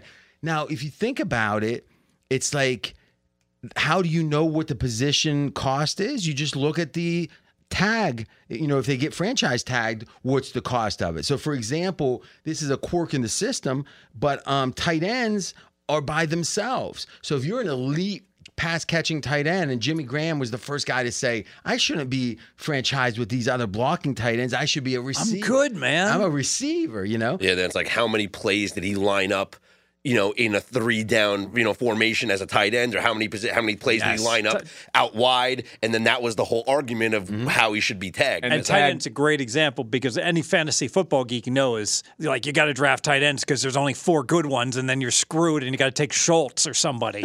The tag for a tight end this year, for example, 11.35 million. Tag for a wide receiver, 19.74. That's why Jimmy Graham wanted to be looked almost as a receiver. double. And running back, the tag is going to be right around. 10.1. All right, now think about that a second. So, when in theory, that's what the top five average of the top five Yep. running backs. which is the cheapest position group And running i- back. If you look at like, uh, like a top, so the Giants took uh, the running back third. Was? Saquon Barkley was second overall. Second overall. Okay, so if you look at his salary, maybe look it up last year, it was probably around ten million dollars. So like he had to be a top five running back. That's good value. right to to, no, to to break even effectively, right? So because the theory is you're paying if you're paying ten and he's worth ten, well, you break, broke even. he had to be a top five running back to cover his nut. E- exactly. That's It was uh, four years, 31 million, 31.1 million, so an average salary of But 7.8. But like the fourth year, it probably was higher. I would assume, right? I mean, it, it- again, it's going to be in that ten range. So, but if you take a wide receiver, No, 7.2. oh, is that right? Okay. Yeah. Well, I guess they had the signing bonus spread out over. But if you take a wide, re- oh, go ahead. Fitz. Oh, I, I'm, I'm I'm I'm following you now. So wide receivers are way higher paid than running backs, Mm-hmm. but but the, but they get paid based upon the rookies where they're drafted. So you take so you can you can drive a Mercedes or you can drive a Toyota, and it costs you the same, It- right? Yes, Let- let's think about that analogy. So, who's the so the the players the is it the position that is the different car, or is it the player that's the different It's car? the position. Okay. Yes. Yeah. I would um okay. I would say this is in general, if you take I mean think about in the NFL, it's quarterbacks, O linemen, and D linemen are the I mean, when what's the highest cornerback we've ever seen? We've had a handful and they're moving up now. We've had a handful go in the top I think um have we ever had a top five? I think um Ramsey maybe went five with Jacksonville, maybe. Okudah out of Ohio Oh, State. three Yeah. for Detroit. He already got traded, right? I think they traded him. Yep. Um, but it's rare, but it's starting to happen more. Wide receivers, remember, it was a big deal when the Bengals. Didn't Sauce go fourth? Sauce Gardner. um, I'm not sure. No, I think I was like six or seven. I don't know. Let's take a. We can take a gander at that too. But you're right in that, in general, cornerbacks have become more important in the last couple years, and so have receivers. And that's why when the Ravens, for example, who are brilliant drafters, apparently, they took a center, which is one of the cheapest ones, and they took a safety, which is a cheap one these days. because the safety market now you can get good safeties like for six million a year. Two two corners, top five last year. Last year, Yeah, Derek Stingley and Sta- Sauce Gardner, three Yeah. and four. And then, and then, I mean, it was uh, Denzel Ward from Ohio State was a couple of years ago. He Well, was the, the fourth, o- Browns, right. fourth overall pick. Yep. and then then Jalen Ramsey was the fifth overall pick. Yeah. It's starting to be a thing now. And it's interesting because if you would have went before Ramsey, I don't think there's there was any for a long time. Before ever. Ramsey, it was Patrick Peterson, fifth overall. That was in 2011. So that was five years before Ramsey. Mm-hmm. But before Patrick Peterson in 2011, you have to go back to 2003 when Terrence Newman was taken fifth overall. I don't think he's in the Hall of Fame. Kansas State Wildcat. So so it makes a ton of sense, right? What positions are valued? The free agency market tells you that effectively. And now what slot are you picking this guy and how much uh, and I think um the PFF guys or Cole, uh, who's now not at PFF anymore, calls it, I I think, surplus. Yeah, surplus value. If you make a pick and you, they, let's say they are top quartile, what you would expect, how much surplus value, average, below average, how much, and and in gen, but what happens is like any other market, all of a sudden now four wide receivers are gone when you're picking twelve and the first tight end's still there. So now the question is, do you want the fifth receiver or the first tight mm-hmm. end? Mm-hmm. It gets com- but the but the teams that don't, and the Colts, for example, have not really had positional value matter. They don't take quarterbacks, they take linemen, and they take linebackers and running backs. I mean, think of who the best players for the Colts are Yeah. right? So that's been a debate that's really bubbled up now and it's mainstream, but the last couple years it wasn't as much. Mm-hmm. That brings us to Aaron Rodgers because I believe well, I'm gonna let I'm gonna let Scott give his opinion first. I got a strong one. What do you think of this deal? This deal. This deal, the first round swap gr- doesn't mean anything because they just moved from 13 to 15. The second round But pick, you know that's effectively like a fourth round pick. yes, that's Okay. exactly what it, But if the Jets' plan all along was to get an offensive lineman, he'll still be there at 15. The third best offensive lineman in the draft or whatever, let's say, is still going to be there. Projected right now to draft Darnell Wright from Tennessee. That's who they were going to be projected to draft at 13. So nothing has Yeah, changed. but, but if they didn't have to give it up in this trade, they could have traded it someone else and and and Sure, and sure. But the whole Joe Douglas's sticking point was he didn't want to give up the first round Mm-hmm, pick. So just swapping 13 for 15, I think, was a win for the Jets. Mm-hmm. The second round pick that they gave up was a pick that they got when they traded away Elijah Moore. And my understanding is it was kind of the plan was to make sure they had a second one for this trade. So they had 42 and 43. Mm-hmm. So they traded away number 42. They still have the 43rd overall pick in the draft. I, I still think this is like economics, fixed cost analysis, but you have it. You, get- you're giving it up. This is the bi- now the biggest point, the biggest factor in this deal is the conditional second round pick in 2024 because that pick well, becomes it's a second round pick for sure. It's a conditional first round. It's pick. a conditional likely first round It's a pick. likely first round pick right? because as long as Aaron Rodgers plays 65% of the snaps this year, it becomes a first round pick. What, what, so it's set odds on that. What are the odds Aaron Rodgers gives 65% of snaps? 85%? E- well, they said there's no benching risk if you think about it. So it's just injury risk. Yeah, Mm-hmm. at least 85%, right? This is the I would think. now. This is what I feel the Jets have to have some sort of understanding, or maybe a verbal agreement that Aaron Rodgers is going to play for two years. Well, that's first of all, that's illegal. Well, I guess he's under contract. He could commit to it. Because you cannot give up the first round pick in 2024 if Aaron Rodgers is only going to play for one year. Because the Jets are going to need a because that means the Jets have to draft a quarterback next year, and they don't have a first round pick. What about Wilson? That means the Jets have to draft a quarterback, and they don't have a But, first but, round but, pick. but to get to use the Rams analogy, who cares? It's like if you win a Super The Bowl, Rams got cares? very Yes. lucky. it's true. But this is the thing. it's thing. true. But it's like, why not go for They're it? like the seventh favorite. But think about this, RJ. That's- The- let's talk about the, the best case scenario is the Jets make the playoffs. The, the first round pick would have been low anyway, and Aaron Rodgers is going to stay for another year. So that's the best case scenario. Is it? Let's question that for a second and, and let me jump in. Aaron Rodgers is making $60 million this upcoming year, and he's on the hook for 60, or they're on the hook for 60 Mm-hmm. after that. And he might be the 15th best quarterback in the league. Okay, now that's an interesting And, question. and he's going to be 40. when and that's the key. When has a quarterback dropped off? What's the oldest that a quarterback ever had a major drop that ever? I guess the answer is Favre, right? Because Favre had a, a real bad Manning, Jet season. Manning, No, and no. Favre, both. at Favre had a 40. really, hold- hold Favre had a good Jet season. Oh, then then then what? Well, he had a bad season. He got hurt halfway through the um, uh, a- a- after they were eight and three, and then he got hurt. but he wasn't he's- having a good year. Yeah, I don't. Th- but either way, he was much better with Minnesota. He Minnesota. was right? great Yes. with Minnesota. Yeah, Okay, but I, I guess what I'm saying is uh, Manning certainly doesn't meet this criteria. What I'm saying is dropping off, then coming back. Oh. is what I'm saying is once you hit the wall, Mm. you hit the wall. Well, I interrupted you. You couldn't finish. I know, but what I'm saying is. I don't see I don't see 40 year olds having redemption seasons. Did Favre ever hit the wall though? I think he was always good, right? He got run out of town, but he was always good. so we're talking. I think Favre, you could make the case is is a, a confusing matter with this, Mm-hmm. right? And he was a t- you know the guy never could. I mean, he was a tough dude. I don't even know how to explain him. But now let me say this another way. How many 40 year old quarterbacks have had like what are the five best seasons that a 40 year old plus quarterback has had other than Tom Brady? I was about to say they all belong they're to Tom Brady. Brady. Right? One- One year by far, right? Maybe and one Drew year by Man, but was Manning 39?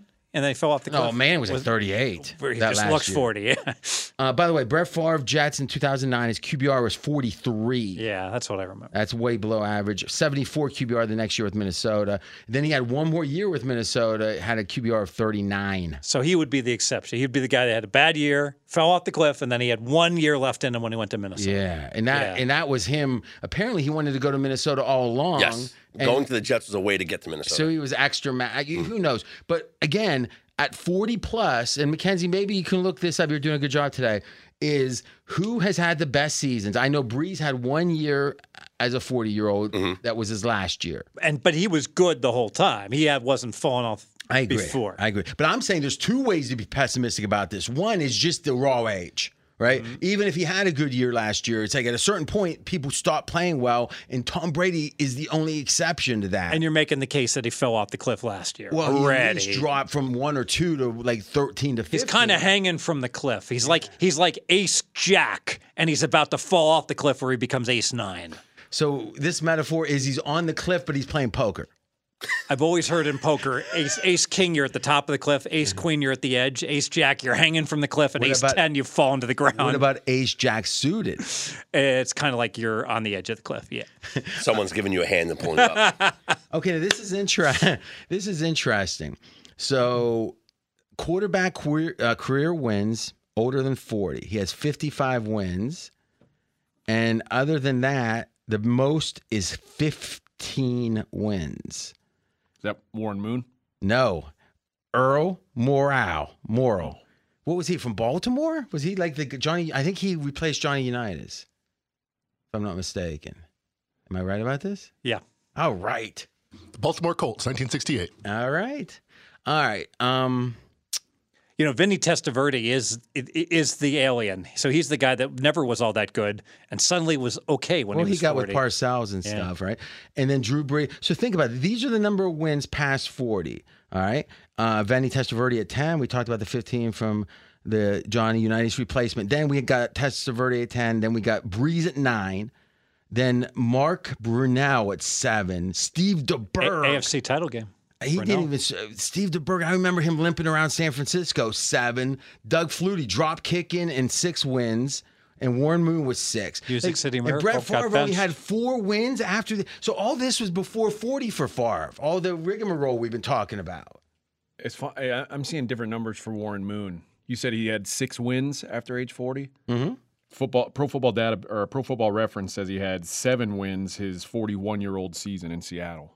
Yeah, and Brett Favre was. They went twelve and four when he was forty years old at uh, All Minnesota. right. So this is. I never liked this site, the Stat Muse, but Mackenzie seems to like it for some reason. Um, and he went. and they Less went now. Five and eight. No, but in maybe it was. uh You see, oh, you say after the age of forty, but are we sure that's what it came? I'm guessing it maybe is the forty-year-old year. All right, so why don't we do this, it is. Mackenzie? Why don't you get the right information? Oh yeah, maybe if you change that to thirty nine, Brett Favre then jumps up to thirteen. Yeah, So that's- because there yeah. is a debate about how to think about the forty-year-old. Were you 40 before the season started? Did you turn 40? yeah. Oh, okay. But we're talking about, i- i- if anything, the optimistic view is an extra couple months, yeah, yeah. right? So, so now, how old is is um Rodgers right now? Like, let's look at his exact age and his birthday, and we can put him a little steeper on the age curve because of the psychedelic drug use. But you know, um, I mean, this guy, he's thirty. When's he turn forty? December 2nd. So Okay, late so in the middle of the season. Okay, so this would be his age thirty nine year effectively. Yes. the way Yeah. He's gonna suck next year. I this don't know. Is, I he's tell got a one this. one year chance. He might be okay But he's this year. reunited with Nathaniel Hackett Oh yes, um, but the, the year and at- Allen Lazard. So re- you, what you were saying is we're praying as Jets fans that we get the second year from Rodgers at sixty million. I don't know. yeah. I'm just saying, if you get the second year from Rodgers, then the first round pick doesn't matter because you're not you you don't need the quarterback. Except if he's bad, it's even worse. Unless he plays like Earl Morrall. If that's the well, that's the worst case scenario is the Brett Favre situation. The Jets are eight and three, everything looks great, but then he gets hurt. that's not the worst case. The worst case is he's like the twenty second best I'm saying quarterback. the worst case scenario would be if the Jets miss the playoffs this year. The worst case is he's, And- he's Kenny Stabler playing for the Aaron Oilers, Rodgers- and he's and got Aaron that Rodgers is white beard and he can't throw the ball down the field. Right, AJ? That'd be bad. I think the worst case That was, scenario. like a, that was like a staring contest. Who was going to quit talking? And they kept going and go. go. the, the worst case scenario is like week ten. People are like, maybe Zach Wilson's not that bad. like, You understand what I'm trying to say? If the Jets, No, if the you. Jets but miss the playoffs, optimistic. if the that- Jets miss the worth it playoffs next year, and their first round pick would have been a top 10 first round pick, and Aaron Rodgers doesn't come back, and now you're left with no quarterback and no first round pick, that's a disaster. But other than him becoming the second quarterback in history to play elite into these this Mm-hmm. age, this is there any other scenario that this isn't a net negative? Yes, because he doesn't have to be elite. He can be Peyton Manning for Denver, and, and I mean the rest of the Jets team's good. Let's not say Peyton Manning for Denver. Let's say one to thirty-two. All right. The best if he has a normal drop off. Let's say his aging and his desire evens out this year, and he's the exact same quarterback he was last year. oh, I think Jets can win. Then the Jets games. are going to the playoffs. The Yeah. Jets were a seven win team last year with no quarterback. But None. Faz, you're the one with a, a fallacy now. You maybe you're right about it, but the question doesn't change. That microtransaction was it a good one or wasn't it? Hmm. And my th- point is, for sixty mil, you could. I mean, how much better is Aaron Rodgers going to be than Jimmy G?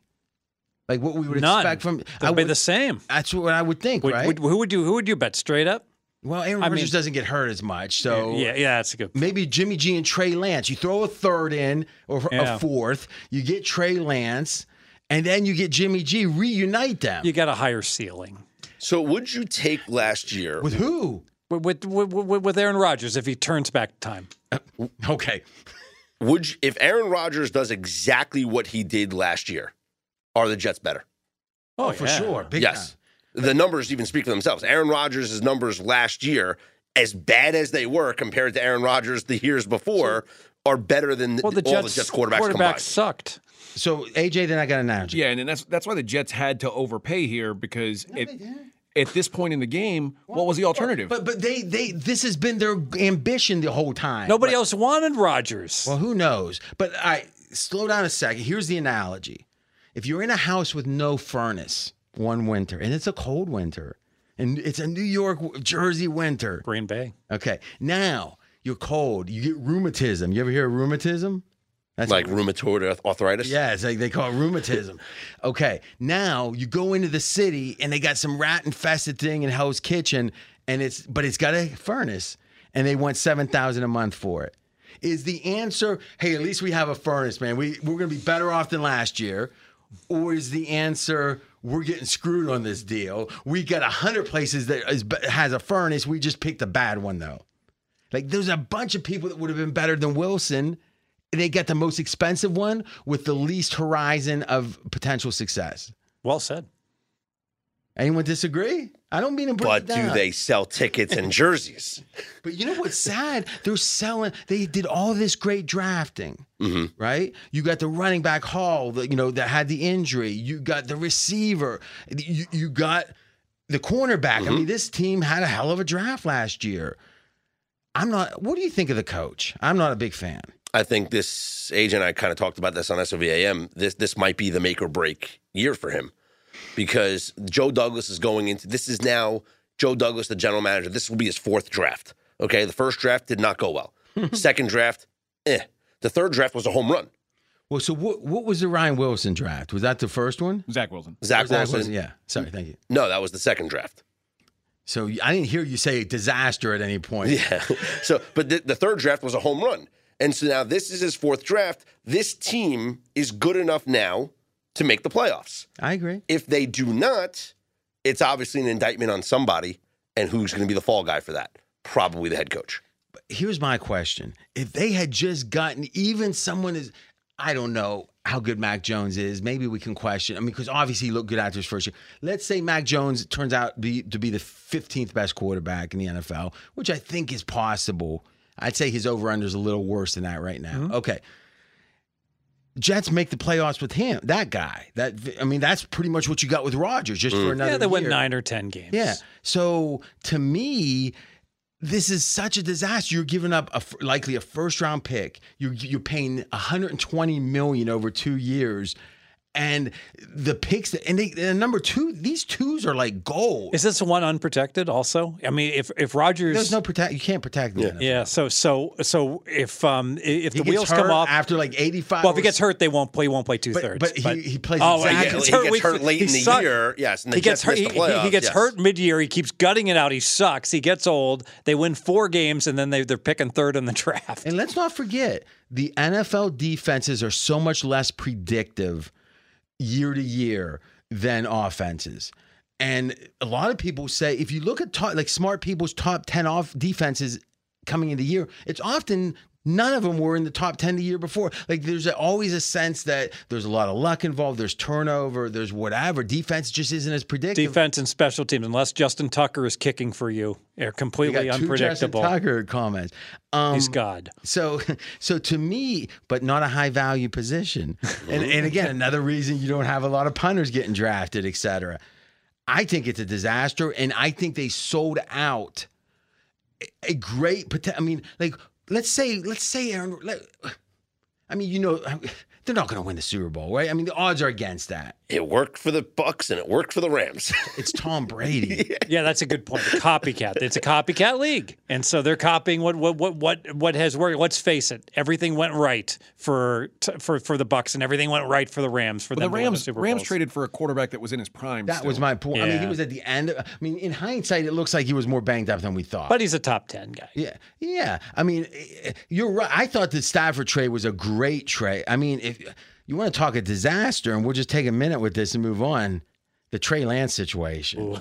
Again, I mean, it, it's like apparently they're saying they're begging for a three. They want a three so bad, and I'm thinking three first round pick. No, a three. How you feeling there, Mackenzie? I think that's false. I think that's a false report you just made there. I don't think they're begging for a three. I think they're taking calls. Oh, my and God. They are Wait, not so- so exactly now eager you- to get rid of like, Trey Lance. So now you believe the NFL Insiders report that looked like it was written by the PR agent for the 49ers. I just think that's more likely. Even if I didn't hear any reports, if I was just looking at it from a thousand foot view, but, that's what I think's going on. If they weren't looking to trade him, why would they make it public that they're taking calls? They're open to trading him because Brock Purdy is the guy. You know, in a way, you know how George Costanza said, "If I believe it, it's not a lie." Mm-hmm. It's like in a way, Mackenzie's so delusional. You you can't really beat him. He just he's lost the most important game of all, that of reality. But from there on, he can't lose another one. But he did just say Brock Purdy's the guy. Like he he like he is admitting that Trey Lance is not the quarterback that the 49ers prefer to have. Well, how could he be? I, you would have had a hard time convincing him of that a year ago. Yeah, but if Purdy dies in a car wreck, the next day, and we hope he doesn't. The next, maybe that was a little gruesome. If he has, uh, If he has a catastrophic elbow injury in the playoffs, oh, he did. Oh, oh, oh. And why did he go? Why did he go seventh round? Small. Yeah, Small? smallish. But that doesn't matter anymore, right? Look how good the other small. Well, actually, no. Huh. Okay. Um, moving on. NBA talk. This will be a chance to let Mackenzie. We'll say, we won't say redeem himself. We'll say enter reality because I'll tell you this: his NBA, he's impressed me lately. DraftKings, the leader in fantasy sports, just dropped a brand new fantasy app, Pick Six. Now, what's different about this thing? I was never a big fantasy guy. You know why? Is I always worried, you know, who's on the other side? Who am I playing against? With Pick Six, you're not going against another player or players.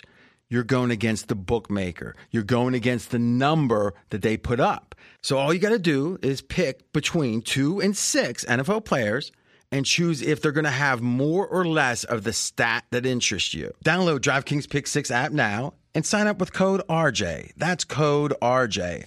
Only at DraftKings Pick 6. The crown is yours. Gambling problem? Call 1 800 Gambler. 18 plus in most eligible states. But age varies by jurisdiction. Eligibility restrictions apply. Valid only in states where DraftKings Pick 6 operates. Pick 6 not available in all states, including but not limited to Connecticut and New York. For up-to-date list of states, please visit dkng.com slash pick six states. Void where prohibited. See terms at pick6.draftkings.com. HelloFresh is now part of the pregame podcast network, part of the Dream Preview. The thing about this is, if in listen, especially if you're at home and you don't have the wife. Now, AJ, you've got the wife cooking for you. I do. Doesn't That's mean nice. she won't use HelloFresh. Because here's the thing about that when you cook every day and it's good, it's a hassle. I grew up in an Italian family. They would be cooking all day Sunday. and then there'd be something like, where's the salami at? You know? It's and then to think you got to do it again the next day.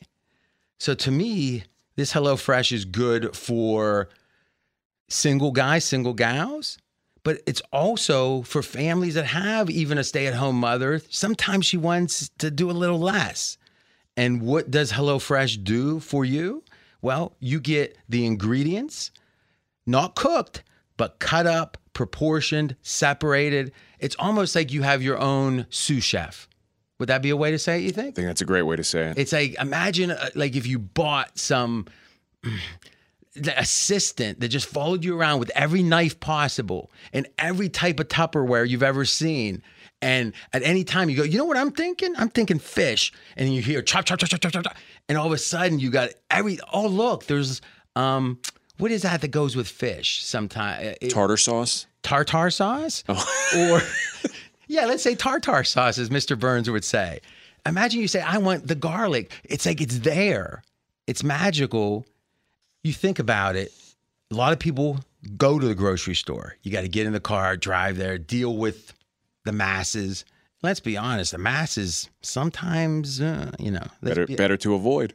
Sometimes I like I'm a man of the people, but you know, sometimes. But a lot of people get the food delivered now. So you might think, oh, it's well, first of all, what's the fees on the delivery? They're not nothing. But then the thing about these proportioned servings and that little guy with the knife and getting it all exactly right, you get exactly the right amount of ginger. That's what I was thinking of ginger. The exactly the right amount of whatever. And there's nothing sadder than like a broccoli that you used half of for your broccoli rabe, let's say, and the other half is wilting in the fridge, and then it starts to be a little puddle in the bag. You know what I'm mm-hmm. talking about? None of that. None of that with HelloFresh. When it comes to the preparation, I'll be candid. I'm pretty good in the in the kitchen, but I'm a specialist. I'm not. I don't have a bunch of things I can cook. I cook my clam sauce, for example, but I don't know. I don't wouldn't even know how to poach an egg. The beauty of this kind of thing is, yeah, if it's not like you have to use HelloFresh for every meal, you're going to do your own thing maybe sometimes, but when you do HelloFresh, you don't need to have this depth of knowledge about how to prepare it. The instructions are clear, all the prep work is done, and the variety. Over 40 recipes, 100 seasonal snack items. I mean, you don't get tired of it. You don't have to be an expert chef. You don't have the hassles of the grocery store and the tips and all that involved. I don't think you're allowed tip in HelloFresh. I don't think they'd ask for it. I'm just going to make that up right now. You can't tip them. It's against state in some states, I think. And you know what I have found particularly positive is the snacks. Because to me, when I sit down, if I'm hungry, hungry for dinner, I eat too much. But if I have a couple snacks or a snack throughout the day, it's better. Well, let's be candid. Potato chips aren't good. They- I mean, I don't even like the taste of them. A lot of snack food I don't like. There's such a variety here. You can you eat healthier because you have those options on hand. And I think that 100 seasonal snack items helps me eat less at dinner. But again, have a nice dinner, just not too much. And really, you think about it, the other comparison is takeout. If you want to stay home, listen, you want to go out, you go out, you have fun. Most people don't go out all the time. I actually went west of paradise for the first time, I think, since COVID today, going to the MG. but what we know for sure is takeout gets old, it's expensive. This is a nice addition, and it's really a new addition, right? Meaning the idea of the stuff prepared and it being there for you to cook when you want it, fresh when you want it.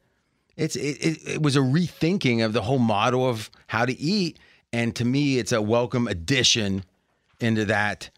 I'll call it a solution base, you know, because you know me being sated, my, eating the proper food, and it's not even eating it. I want to enjoy it. That's important. There's been a lot of man hours spent on that by a lot of people. Go to hellofresh.com slash RJ50 and use the code RJ50 for 50% off plus your first box ships absolutely free. That's hellofresh.com slash RJ50. The web address is hellofresh.com slash RJ50, promo code RJ50 for 50% off, and your shipping is absolutely free with your first box. HelloFresh, America's number one meal kit. Hey guys, this is RJ Bell, Dream Preview. Now, a lot of you have listened, and you know what? If you've listened, you know what I'm saying is true. And if, I, if it wasn't true, if it wasn't true, I couldn't say it, right? Because all the listeners would say, hey, that's not true. But it is true. And you know it now. And he- you know what's true? You know it now. And you know what's true? Is we are different. How are we different? Do we win more? Yeah. But you know what? That's not the thing to make it about because even a great show can have bad streaks, can have bad seasons. It's not about making easy money. There is no easy money in sports gambling. There might be easy bets here or there, but you don't know till the bet's over which ones are easy. What you get with the dream preview is confidence. Confidence, you know what you need to know to make the right decision. And you know what? Right decisions win. Sometimes they lose, sometimes. But when you make that right decision, you know you've done what you can do. Trust the process. And I think, in fact, I know the Dream Previews process leads to more winning and more confidence than any other podcast in sports betting. Check it out if you haven't. See, when you're at 56% for two years, you get you get your theme song coming in, Fez. You know about this kind of thing. Mackenzie Rivers, how's your uh, NBA going? 57% this year, 57% last year. Well, you, you you didn't have to like struggle for that. No. Okay, so how's the playoffs going? Uh, my record's good. For some reason, I keep Oh, betting. n- instead of just giving the number, what's the numbers? I don't have the exact number. I know Oh, I'm, plus, oh, that's convenient. I'm plus zero units. I've been pushing money around. so you haven't lost. Yes. All right. So f- pretty good, Fez. Well, I mean, what I'm saying long is term. Yeah. yeah. I mean, mean- the big sample's the key there. That's huge. I mean, there's been what four bets or so. How many bets have you made in the playoffs so far? Oh, a bunch. 15. You're like super 15. How many games has there been? Like 30? You've bet half the games. One or two bets a day. It's See been what happens when a young. It doesn't. It matters how many games there are, not how many True. days it's more going. by. prop, more props widely available. So Yeah. Yeah. I. Sure. Oh, by the way, at the end of this, I have a monster prop best bet. You can have this if you want. First, though, what's the main takeaways? I mean, it would seem injuries. It would seem, uh, obviously, Giannis and his status. You could make the case Embiid's injury a big deal. I mean, the Golden State looked to be dead. Now, what's the current odds on that one? Uh, Warriors minus 270. Okay, so what did, was that about the line coming into the playoffs? Yeah. Little, little, little less. It's gone up a little. Yeah, it was minus 275 consensus at open. Okay. Now after game four and the injury to Fox, is minus 270. So that would be my point. If it wasn't for the Fox injury, you would expect this to go down just because when you have home court, two out of three is better than four out of seven. Yeah, right, and after the- game four, it was minus 190. Then the market moved four points for game Okay. five. It went from pick to, to minus four. So, if anything, the 240 went to 190 before the injury announcement, which says one, it's two out of three home, but also the fact Sacramento's been able to play Yep. toe to toe with them. Look a at the game one line. It was Pick'em. Game five line before the injury, Kings were favored by one and a half. and and the current number. Uh, now that Fox is going to play, it's back to Warriors are still favored. They're favored by one and a half. And the theory is it's he's he's going to be limited. Yes. Okay. So the the N- NBA has LeBron versus Steph in their sights. So close. Right there, guys. Here's my main takeaway. You've had some super disappointing results, specifically. Now, what we have is teams that are hi- uh, home court advantage, down 3 1, entering game five. That's actually not a common, like the last time that there's been three of those, even in a whole season, was like back in 2012, if I remember correctly. And I was looking at it today. And we got three of them in the first round. I mean, this is unusual, and I think each of these games it's kind of interesting, right? So, um, and we're talking now about Wednesday's games, but I'm surprised that Cleveland is such a big favorite. So, what do you see right now, and what was game one? Uh, for the game or for the series or both? We're talking Game about one was Cleveland one? minus five. And now it's Cleveland minus five and a half. Game two was Cleveland minus five and a half, and game five is Cleveland minus five and a half. Okay. So it's hard to say that Cleveland hasn't been a disappointment. That that that you look at like what were the assumptions coming into this uh, playoff round and or the, the series, and it was going to be, hey, New York's a good story. We're not, and and and let's be honest, Randle hasn't had a good. Terrible. Almost as bad as his last playoff. So run. the theory is if Randle turns around at all, like where's and and oh god, I, I was on mental blocks. They, they traded for uh, uh, Cleveland did traded for uh, Donovan Mitchell? Mitchell. yeah Mitchell from Utah, right? So Yep. is Mitchell's played really well net net, wouldn't you say? I mean, he had a couple monster games. That's the thing. He played. He played a monster game in game one.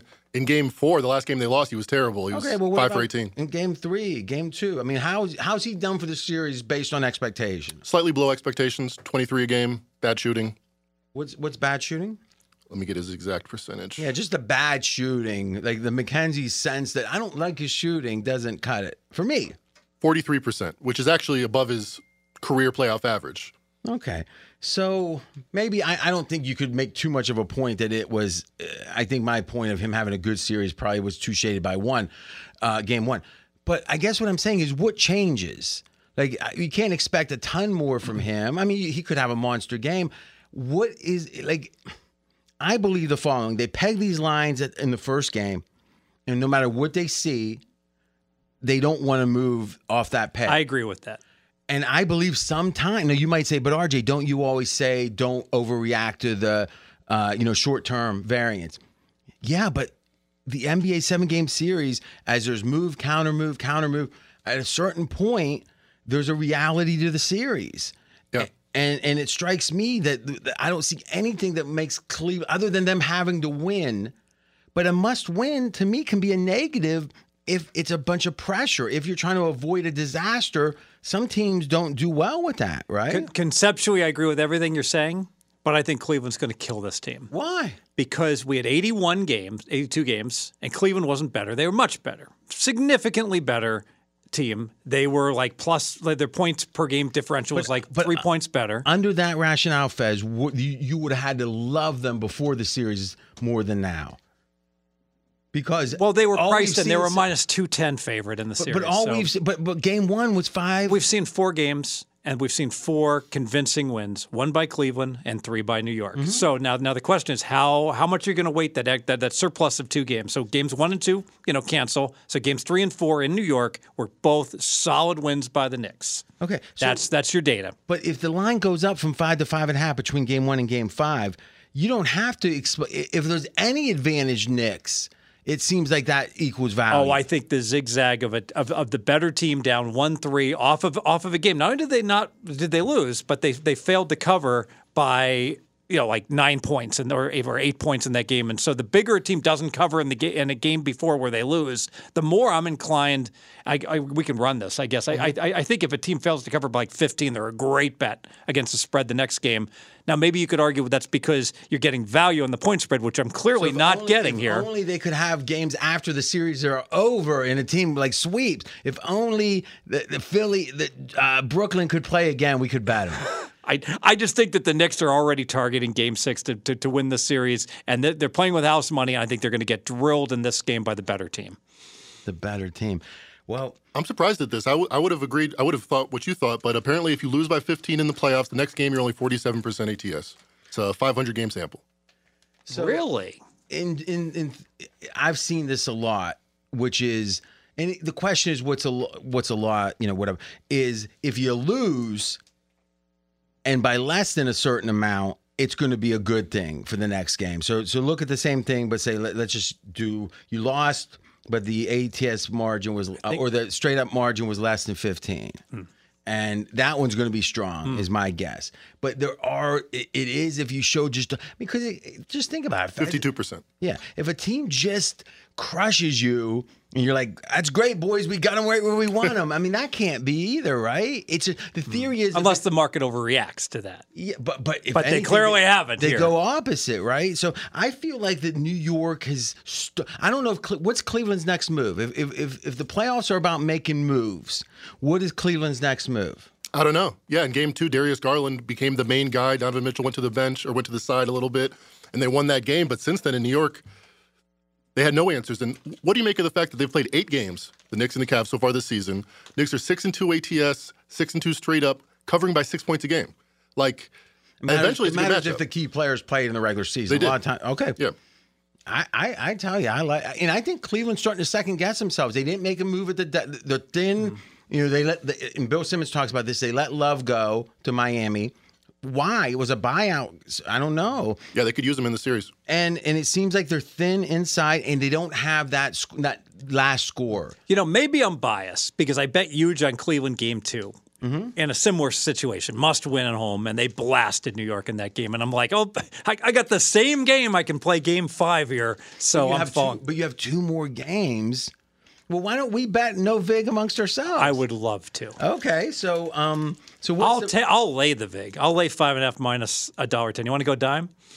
wow. So so is, is Vito on this? I'm I'm on this, and I'm 20 and 10 in the NBA this year, and I hit 66 What do we- percent what do we small volume the year before. What are we saying? So I'm overconfident. So bookmakers at minus five, rest of the market minus five and a half.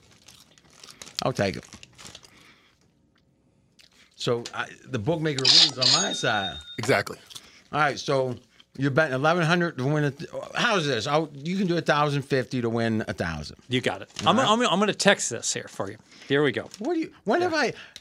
I know. When have I ever not paid a bet? I don't just I, I get confused with I okay. get confused with the uh, with the vigs and stuff. Here we go. Just a reminder. Who you liking that, AJ?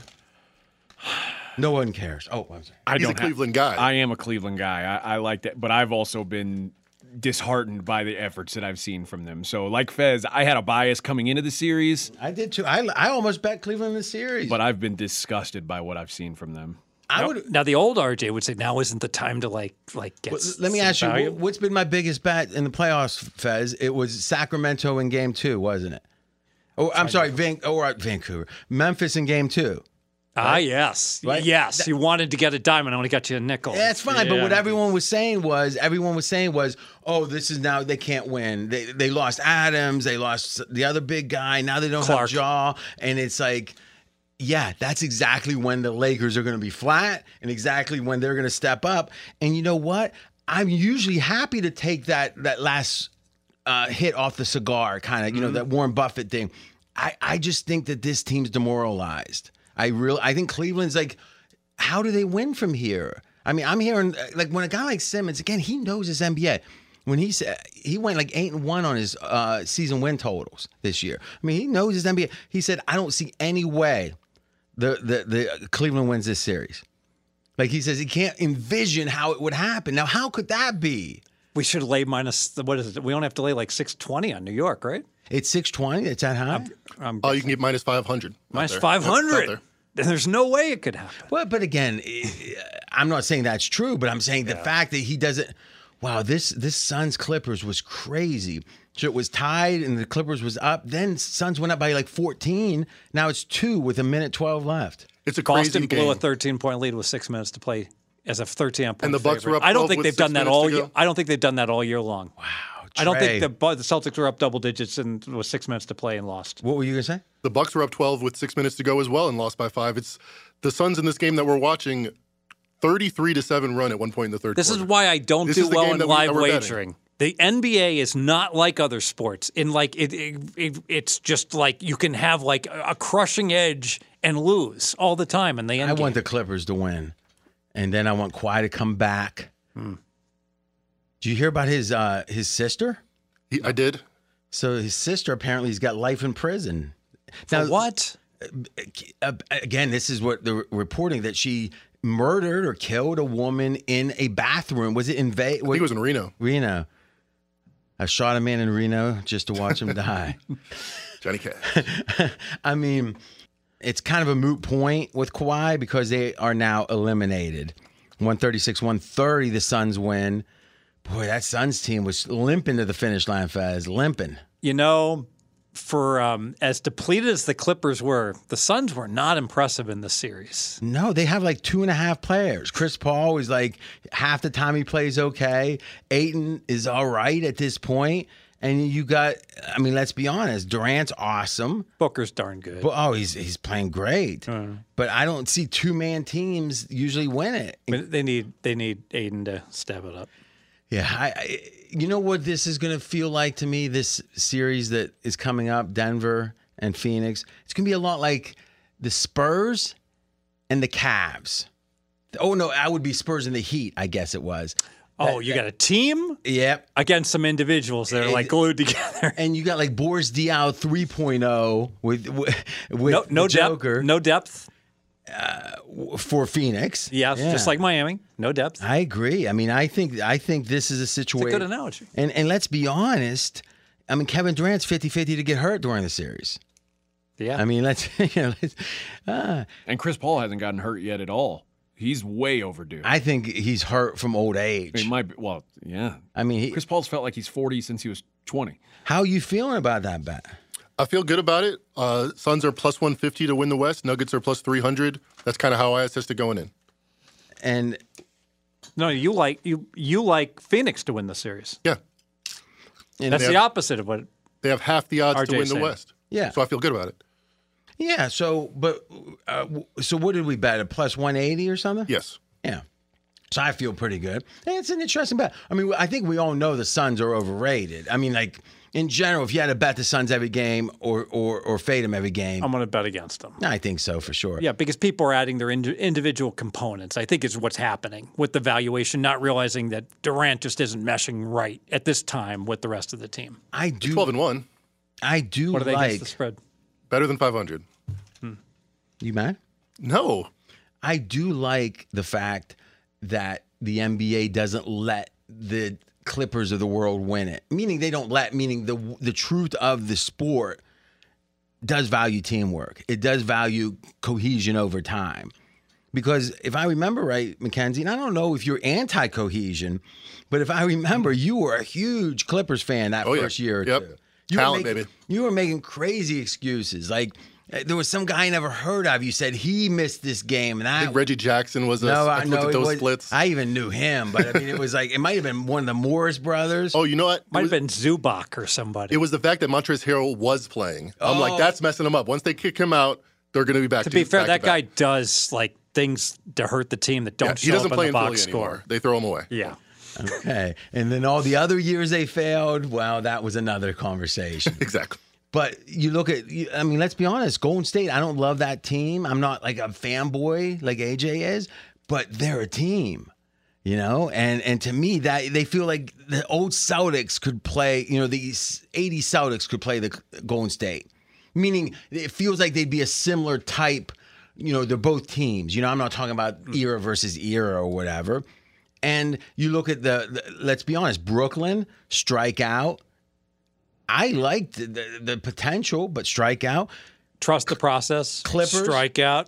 Yeah, yeah, So that's a far. good point too. If you if you go against the karma and you and you you want to try to lose, same hanky style, no. Instead, I like it. The Spurs win titles. Celtics do very well every year. You Yeah. know, building building up with them. You know, for the most part. You know, the, um, just with what they got.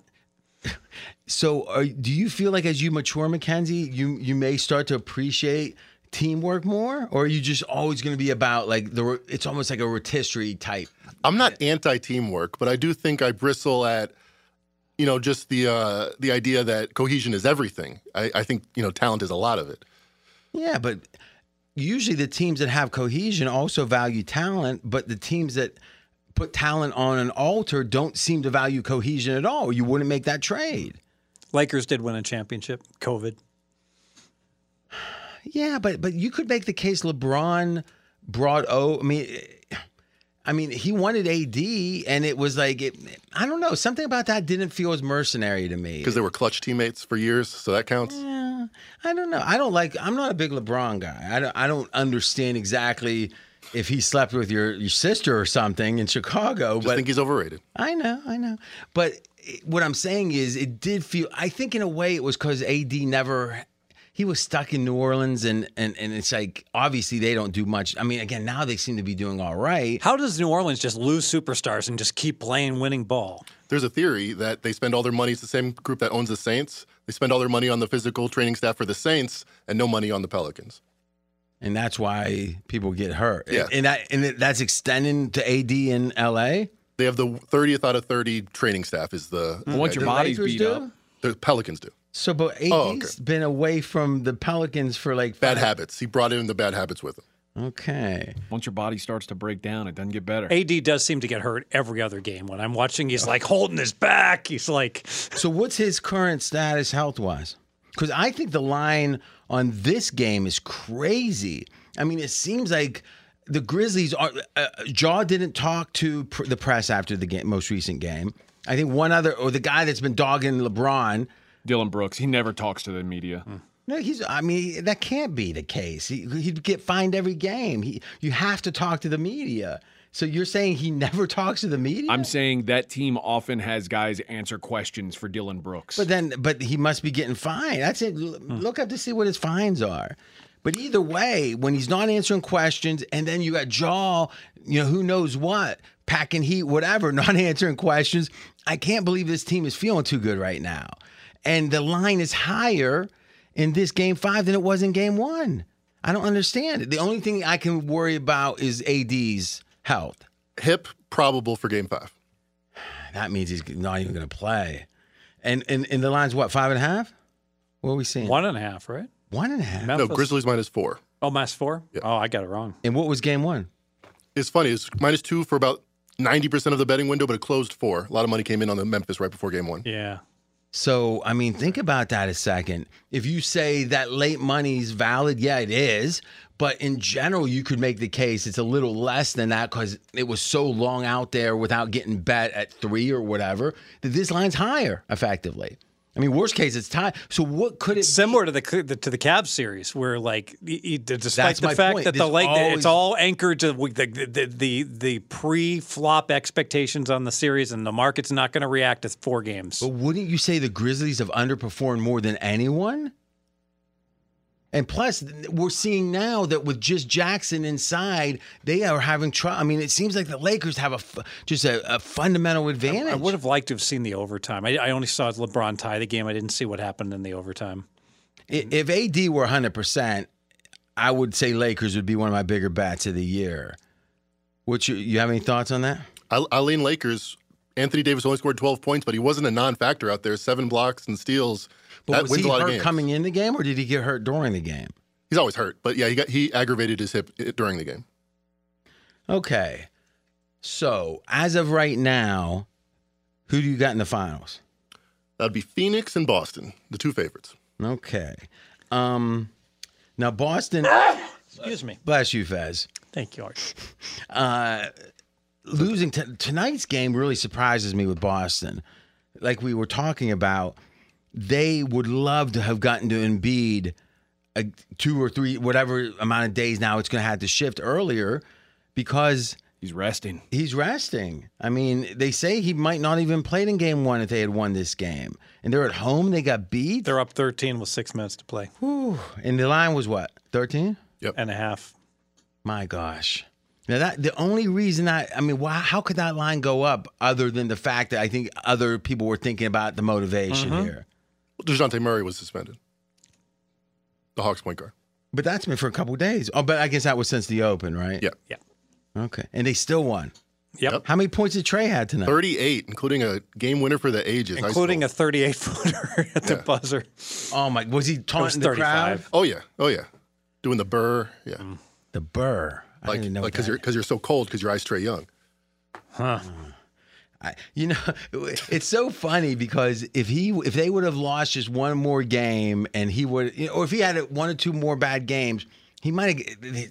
I mean, talk was he would get traded. Like they- 41 and 41. I mean, so Yep. it, maybe that's what makes great. I don't know. I don't know. I wouldn't want to root for him. I mean, he's not my kind of player. Plus, he doesn't even shoot that. I mean, he shoots those bombs and it'll make him occasionally. Yeah, 14 for 33 tonight. Average. you know, a lot of points, average efficiency. These days, it's. I mean, how many of those were threes? 13. Okay. All right. So I need Mackenzie's uh, a couple tidbits from the expert. Tell us what we should be thinking about. I think we've seen the Celtics up 12, six minutes to go, lost. Suns were up 13, six minutes to go, almost lost. So you're reading the scoreboard. I think you have to think about the NBA in terms of a games of, of runs. That's why I like laying points with the favorites because whoever wins is likely to have the last run because the other team's going to get desperate. And and we've seen three examples where it went the other way. The dog had the last run, and in two two of them they actually came back and won it. But points are less value less valuable than ever, and I think Points. Are, let's let's be clear what we're saying. Points are less valuable than ever, meaning there's more points being scored. yes, that's where it starts. Totals are way higher, ten percent higher than they were even three years ago. Whoever wins the game covers. Okay, so what what is the number on that this season right now? We talked about that last week. And Fez, any other closing observations from you? Just that the market, that narrative has gotten out enough that I've noticed a shortening of the money lines. That um, since last week. it, it, uh, since I started paying attention to it a couple weeks ago, that um, Well, last week we had a long conversation about it. and yes, and so I was looking like like hey, it lost tonight, but like Boston, for example, was a 13 and a half point favorite, and they're only like only minus like 800 on the money line. That's a cheap money line for a 13 and a half point playoff favorite. They lost. Okay. So you're saying that you that that the right now, and again, we'd want to do a study on this to be more sure. But you're saying you're seeing a little depression in the, in the line in, In the money line. payback on the money line. Yes. Okay. Okay, it's going to be time for my best bet in a minute, but you've got an interesting stat on Giannis and specifically how he does against the Heat. Yeah, last three years, Giannis, one of the best players in the league, scoring 30 points per game. 26 games against Bam Adebayo, that's regular season and playoffs. He's only averaging 20 points per game. It's a good matchup for him. It's a good matchup for the Heat. And if you look at the second worst team he scores against, it's a very similar matchup against the Raptors, where Pascal Siakam plays a very similar role. I think it's just something that he struggles with, and, uh, And expected how would you describe that role? a big that's able to guard point guards because that's what Giannis' su- superpower is. He's a center, he's Shaq size, but he can euro step and he can move. Oh, so he's not Shaq size. No, he's not. No, what he He's is. maybe Shaq's, you know, height. Well, Bam Adebayo doesn't do great guarding centers, but he's great. He's the best big against guarding point guards. He's the most agile. So in the modern era. Yeah. Okay. And I mean, I don't know the Heat's deep roster, but I'm assuming they got some big lumbering guy like that is their 11th man in case they play an old school, you know, a defensive specialist. I'm guessing, right? I don't know. Udonis Haslem, they drag him off the bench. No. I guess Cody Zeller would be that guy. Haslem actually did play in, in a couple games ago. That was funny. Oh, listen, it's a Heat culture. They they keep it. uh They keep His first shot hit the side of the backboard. Ooh, listen, Haslem. I mean, I don't remember what year it was. And he shot it from the top of the key. Am, do I do I remember correct? Do I remember correctly? Haslem was playing in the 2005 With Shaq. Wade? Yeah. Yeah. Wow, that was one of my favorite series. The referees were so biased against Dallas in that series. Oh my God. Did Dwyane Wade get calls? It was crazy. All right. Well, here we go. It's time. It's time. Don't know about the future, that's anybody's guess. Ain't no good reason for getting all depressed. Fire up your pad and pencil, I give you a piece of my mind. Under Jimmy Buckets. All right, moving on. No, it's that simple. Jimmy Butler, aka Jimmy Buckets, aka Jimmy Mother Effin Butler. I think that's what Chuck calls him. Is the guy's Herculean at times. Now it's interesting. He's going to go down as one of the greatest playoff players of this era, but he hasn't won a title, right? And if I'm not mistaken, he's won. He won what? One? Did Miami win one or two games against the Lakers? I think they won two. So he's got two. Hmm. You know, again, I love him. His intensity.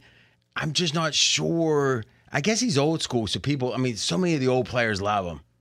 But what we know is his exertion of effort, his energy is he he leaves it all on the court. And we saw even in this game most recently, he put up a monster first quarter, and then I think he scored two points in the second quarter. And then he was even a little tired in the third quarter, but then he had one more push. Historically, when he puts up 40 plus, he has a really slow game the next game. And this one is one day of rest only, and there's a venue change, right? So, I mean, you think about that. You got one day of rest, and you're traveling from Miami to Milwaukee, not relaxing. And let's be honest, with Laverne and Shirley singing that song, and when you're, you think he's going to sleep well? Austin Pfeff Incorporated. Exactly.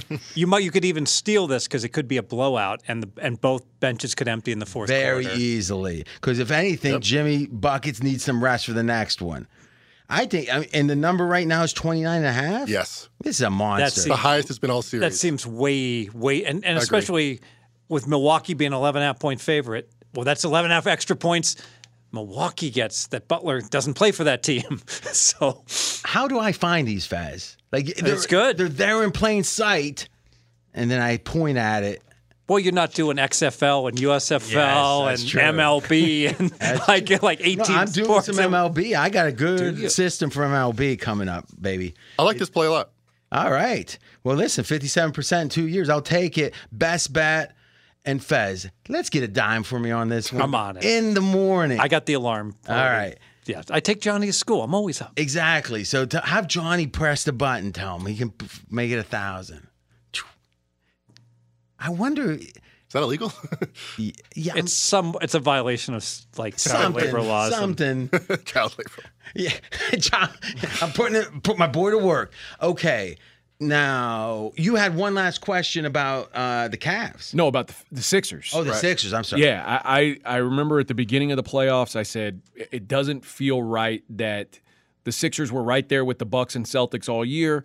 Bucks and Celtics were like basically plus three hundred to win the title. Both of them at the beginning of the of the playoffs. Sixers were what thirteen to one. It didn't fit to me. Now the Sixers have been sitting here; they're the only team safely in the second round. Yep. Has the market started to respect Philadelphia in any way? Not at all. And it really shocks me because I only have these teams one point apart, but you can get the Celtics two to one to win the championship. Sixers eight and a half to one, better than four times the payout. I think it has everything to do with the narrative. Embiid's been hurt in the playoffs before. He's failed in the playoffs. So has Harden. But this team, you're looking at this year, those numbers don't add up. Do this we should be a make lot money closer. betting on James Harden in the playoffs to go deep? Exactly. That's the narrative. No, but every, everybody seems willing to bet on Chris Paul. Do you make money betting on Chris Paul to And go? James Harden's always been the most important player on his team, except for in Philly. Now I think he's third. I Well, think Chris Tyre- Paul Tyrese makes- Maxey's too. more important. Chris Paul makes the semifinals and, and he makes the NBA finals, and Harden doesn't. He made one finals, but yeah, Yeah. I, I get your point. He's very much an underperformer in the playoffs, James Harden. Now you bring up an interesting point. What's the line to equate with the line for Boston at what pretty much even money to win the East? Yeah. And then you and again this is uh, oh it's live odds so Yeah, Sixers four to one right now to win the East. All right, so they're saying eighty percent. uh, If it was hundred percent, if these two, one of them won it, it'd be eighty percent of the time Boston, twenty percent of the time Philly. Four X. and and Boston is not even through to the next round yet. That's a good point. And if they do get there, other than playing each other, the home field for Boston, their paths are identical into the finals. They same number of home games against the same opponent. Two and three. Yeah. Okay. Um, so the question is, what what if you typically have like a four to one situation like that with the team having home court? What's the what's the game one odds? I guess that's interesting. Let's assume that it's my. So let's think about this. If it's I think they'd be minus 250 on the series, something around there. And they're not going to be minus 250. So, you're saying minus two fifty because that rest of that four hundred would have to come because Carry over to the next round of the playoffs because that Because team is perceived to be better. Well, the theory is Boston's going to have better odds against whoever they play, Yes. whoever it plays in the championship round of the East. Okay. Yes. That makes sense. So, in a weird way, that's why Mackenzie looking at Phoenix and thinking, oh, they're double here is it over Denver. Doesn't the 180 is still extra good value? But you're saying you only think like 250? I think they, they're going to be 250 at minimum. I think, uh, let's just, I don't know about a minimum, but I'd be shocked if it was like below 240. I think it's going to be right around minus 240. I think that's what it will be. All right. So, 240 typically. What I do- said two to one before, actually. Okay. So maybe I'm, you know what? I'm, I think it'll be less than minus 240. Hmm. But let's assume 240 for a second. What, what do we think the, the game one line? What's the peg line in game one? That would imply it's like six and a half. Oh, lower, lower. Well, so put six and a half in the binomial machine, and let's see what it comes up to. I I Will think we make the other guys a one and a half then? Two? Two? Make, well, I, I'm a big I'm a big believer of a six to six and a half point swing based upon if it's home. Like for Denver, I gave it six and a half because they have such a good home court. Yeah. But I think a six point swing is fine. So call pick. Yeah, that I think that here's the thing. Boston has had great results against Philly and Embiid. I tell you what, though, if- but if you're a six and a half point favorite and you're a pick, you're going to be a monster favorite. Like you're going to be like a Well, minus 330. Well, we're gonna see here. 72% chance to win the series for the team that's favored by uh, six and a half. Okay, so the money line on that. Um, 72%. So that's minus, So 375, right? yeah, so it's not, it's like minus 270. Okay, so what we're saying is if you go down a half a point each way, like so if you make it minus one Philly and and, and five and a half maybe, I think you're probably gonna have. Then we're going to be like minus 230. Yeah. Which by the way, Cleveland's five and a half against the Knicks, and somehow uh, They Memphis minus is like 215. Yeah, Cleveland Ma- was minus 215 pre flop. yeah, but I'm saying there's been a lot of games since. Yes. All right. Well, Mackenzie, not your best performance, but you know something? It was fine. So if you think about it, if your lesser performances are fine, you've done something, right? Or, or you know what we could do? We could act like it, it was the best. No, we don't want to. You want to? Let's do it. Ready? No, Mackenzie doesn't want that either. Ready? On three. We're gonna act I like just want was- to drink. Three, two, one. Oh my God! What ins? Thank you, buddy. Thank you. I, Yes. Yes. Truly, your intellect is astounding. what movie is that line from? I don't know. Princess Bride when he's talking. Oh, you love memory. that Princess Bride. Inconceivable. Do you ever drink poison to try to? All right, we got six. Now listen, AJ, I want you to um Set the timer. Set the set the timer. Got it. All right, hockey. Now here's what we want to do. We want. It seems like playoff hockey's growing. People love it. I hate it. But you know something? It's not all about me. It's about the audience. We got a hockey expert. How's your playoffs been going on your picks? No, Not great. All right. Playoffs have been very upside down from regular season production. How so? I mean, like, give me examples. Numbers that, you know, I've used in the regular season to have great success in the regular season have not come through in the playoffs.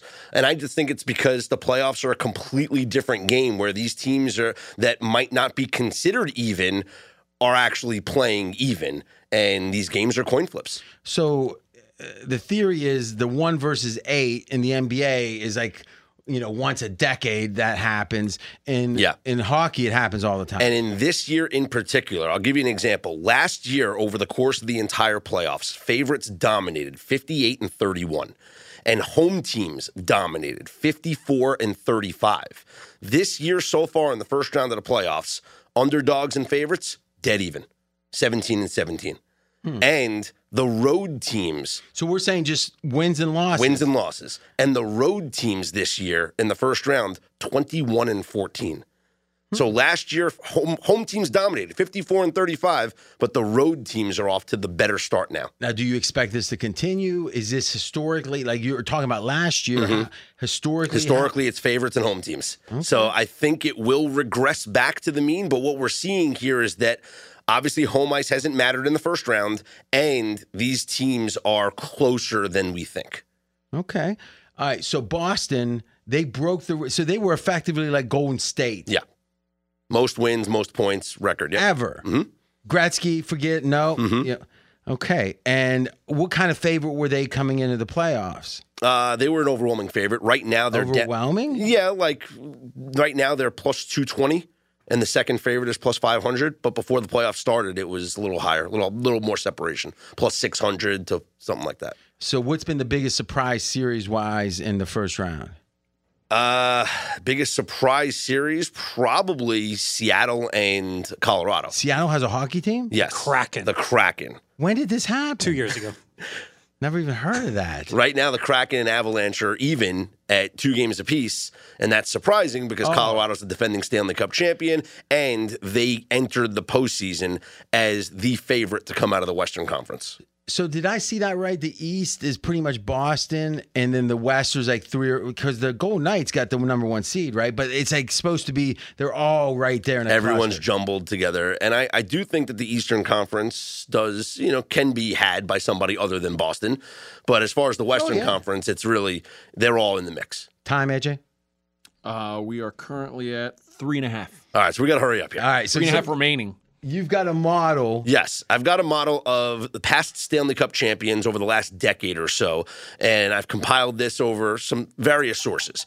Stanley Cup champions need to have a top 10 goalie, save percentage wise. That makes sense, right? You need a goalie in the playoffs. You also need a top 10 scorer, a guy that's going to get you the goal that you can lean on. You also have to have a good penalty kill, top 10 in the league in penalty kill percentage. All right, so we got three conditions so far. Yes. And the fourth one, and this is interesting shot attempts percentage. There's a stat called Corsi, which accounts for your shot attempts. Basically, it measures the offensive possession that you have over the course of a game. There's multiple ways to measure that. You can do it just in general. How many shots do you take? How much possession do you have? Or Possession in time. Possession, yes, but based on the shot attempts per game in the Mm-hmm. offensive zone. Or like a team like Boston doesn't rank high in that category. Mm. But there's a stat for score adjusted shot attempts percentage because Boston's winning all these games. They're protecting so- the lead. so they don't need to shoot as It's much. kind of a pace issue. Exactly. Okay. So if you do score adjusted, then Boston becomes a top 10 team in that category. So that's what I like to go so off. you have four conditions. Yes. Is that it? That's it right How now. many teams meet these conditions? Three. Okay. Now give us the teams and Mm-hmm. the odds. Boston, All right, that makes sense. Makes sense. They're the favorite at plus 220. The other one is I'll give you a caveat because the Devils made a goaltender switch in the postseason here. And the goaltender that they went to, Akira Schmid, only played 18 games in the regular season, but his numbers would put him in the top 10 save percentage if you extrapolate it out for a, but, full but, season. but the core star, the original starter, doesn't. Correct. So, but the goalie that they're So going low to now, volume. Okay. listen, they lost the Is first he young? Is this a young goalie? Yes, 22 years old. They went to him. They they lost the first two games to the Rangers. They made the goaltender switch. They've won the next two games. Then I think it meets the condition. so that means the, so the Devils are in there. Right. The other team, and this is going to be and what's the Devils' odds right now? Devils are plus 1600. Whoa, fast. The only reason is because they're playing the Rangers. Rangers also are plus 1400. These two teams honestly flip a coin to see who's going to win the series. I can't tell you right now. All right. But there is one team that I do like, and right now they're at plus 1300 Okay. to win the Stanley Cup. So this is the third and final team. third and final team that meets this criteria. And it's a team that I don't think anyone's really talking about to win the Stanley Cup. And that's the Dallas Stars. Ooh. The Dallas Stars, everyone's talking about the Oilers, everyone's talking about the Avalanche or the Vegas Golden Knights. But the Dallas Stars, What seed number are they? Dallas was uh, the second seed in their the Central 4-5 division. matchup. Yeah, They're in a four or five. Thank you. yeah, they're going to play the winner of the Kraken and the Avalanche in the next round, Mm-hmm. which is right now even. Dallas has a top ten penalty kill. They meet all the criteria. They mm-hmm. have a, a top scorer in Jason Robertson. That if you're not a hockey fan, you don't know who he is. They're, So, so here's the question: Why are their odds not good? What, what what's the, what's to, because they're not Colorado. They're not Edmonton. Edmonton their- has the MVP. They're not in Connor sexy. McDavid. They're not sexy. What's their series right now? What's are They're they up tied? three to two. They're up three to 2 mm-hmm. So they have a seventy-five percent chance to advance, basically, Yeah. something like that. and, and, and this is a team that was in the Stanley Cup final The timer's up. That's it. oh, oh. in 2020. we'll give them an lost. extra forty seconds. They were Oh, in the Lord. Stanley Cup final in 2020 and this. lost to the Tampa Bay Lightning. They have pedigree. They have prior Cup champions on their roster. so name the three. the Bruins, the Devils, and the Dallas Stars. Oh, yeah. Now, there's who's the team that's the biggest favorite that doesn't meet the criteria? It would be the Edmonton Oilers, who are the third favorite right now to win the Stanley Cup at plus 650. And I guess you could say Toronto as well, plus they're right there. Toronto and Edmonton So are, can are you two bet favorites. no at Circa on these, Fez? no, No, you can't bet no. What What's interesting about Edmonton is they're kind of borderline. So they have like the 12th Okay, ranked time's up. penalty kill. Time's up. Their time's up.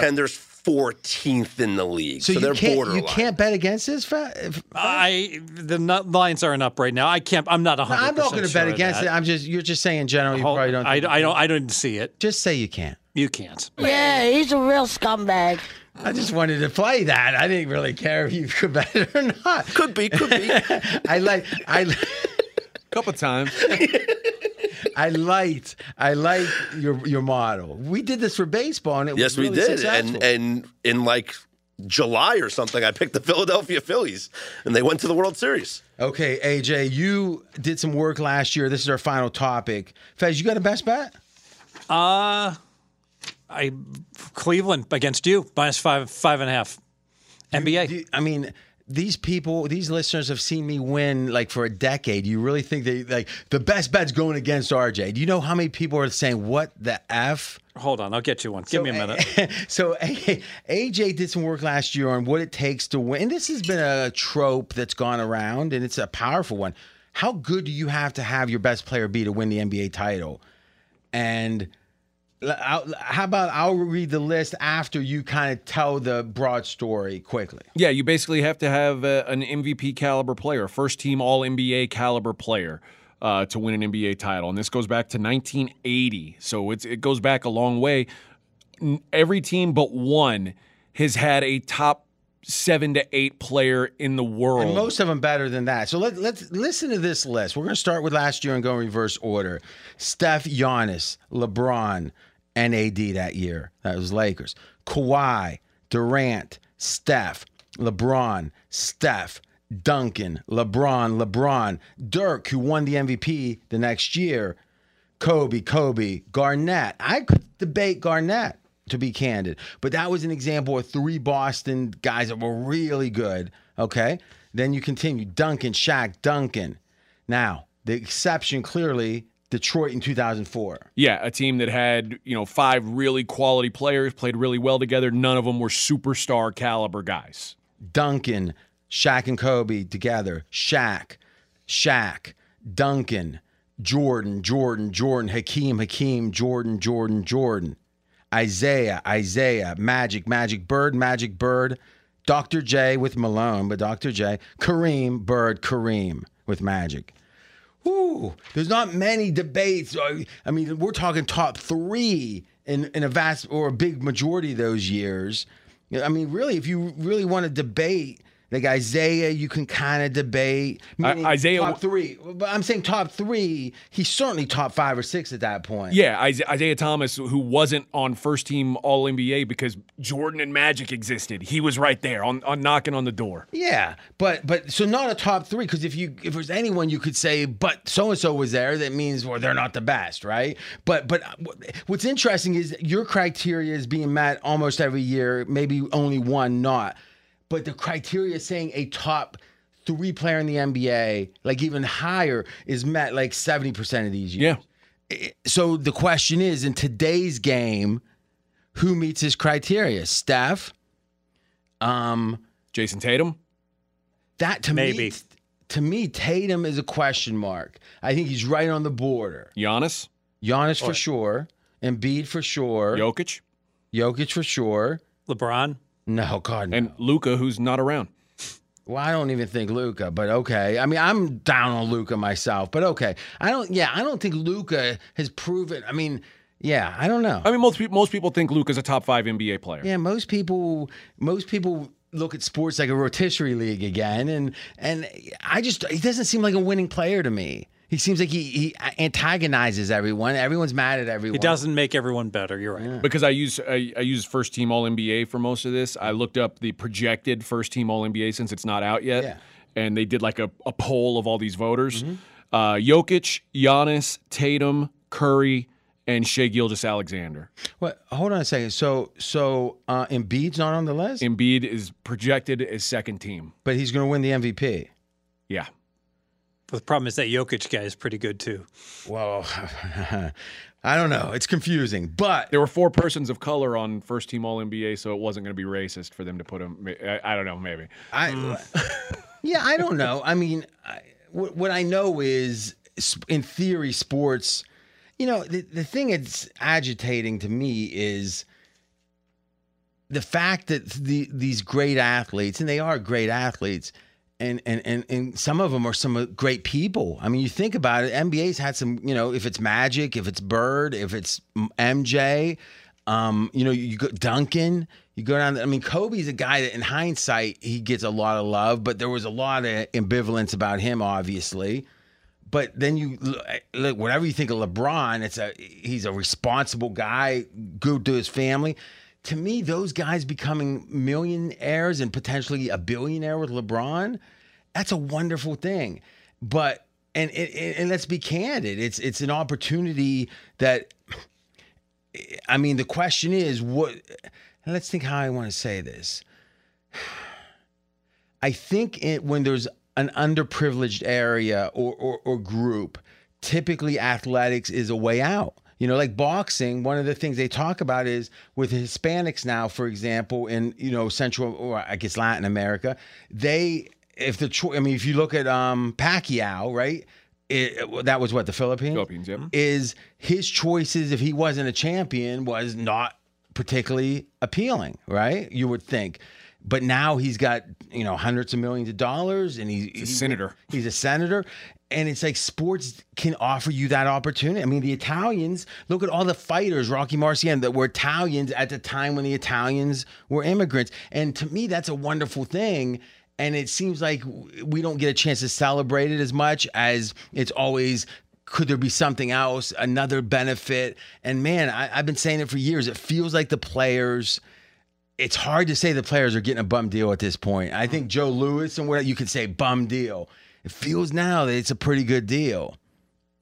So I'll just say it like that. All right. And that it brings up another point.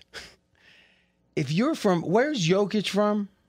Like Serbia. Serbia, Yeah. How good? It, what's it like over there? not not great. I wonder what the standard of living is in Serbia versus, let's say, downtown Detroit. I think it's close to Ukraine.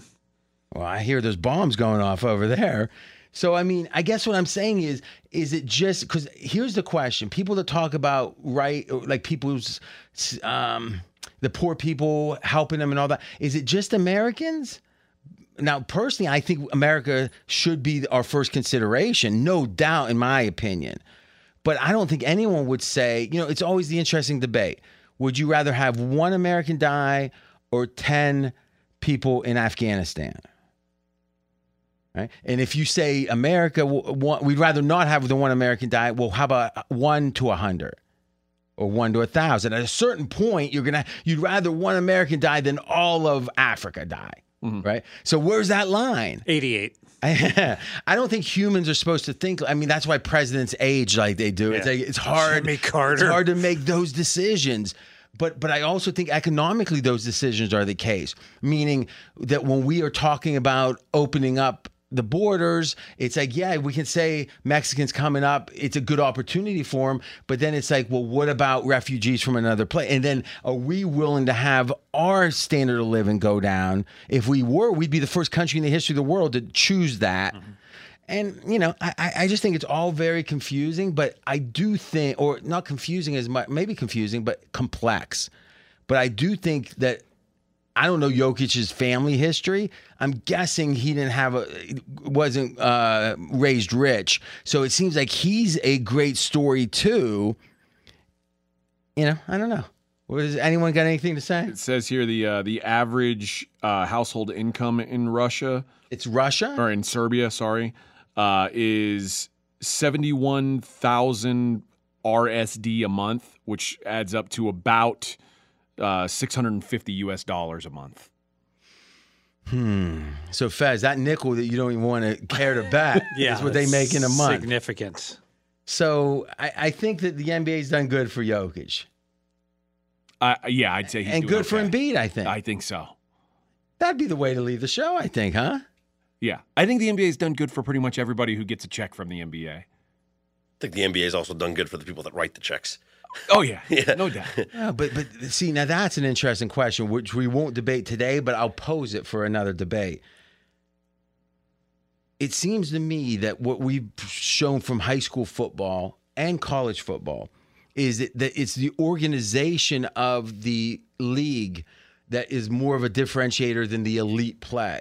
Because let's be honest, XFL is better quality play than I'm assuming most of, I mean, that's an interesting question. Who wins in a game between, let's say, Wisconsin and the XFL team? I think the XFL team would easily handle Wisconsin easily. Okay. So now, but how much is the XFL making versus how much is uh, college football? Because the organization of the league. So, yeah, the players are the best players in the world.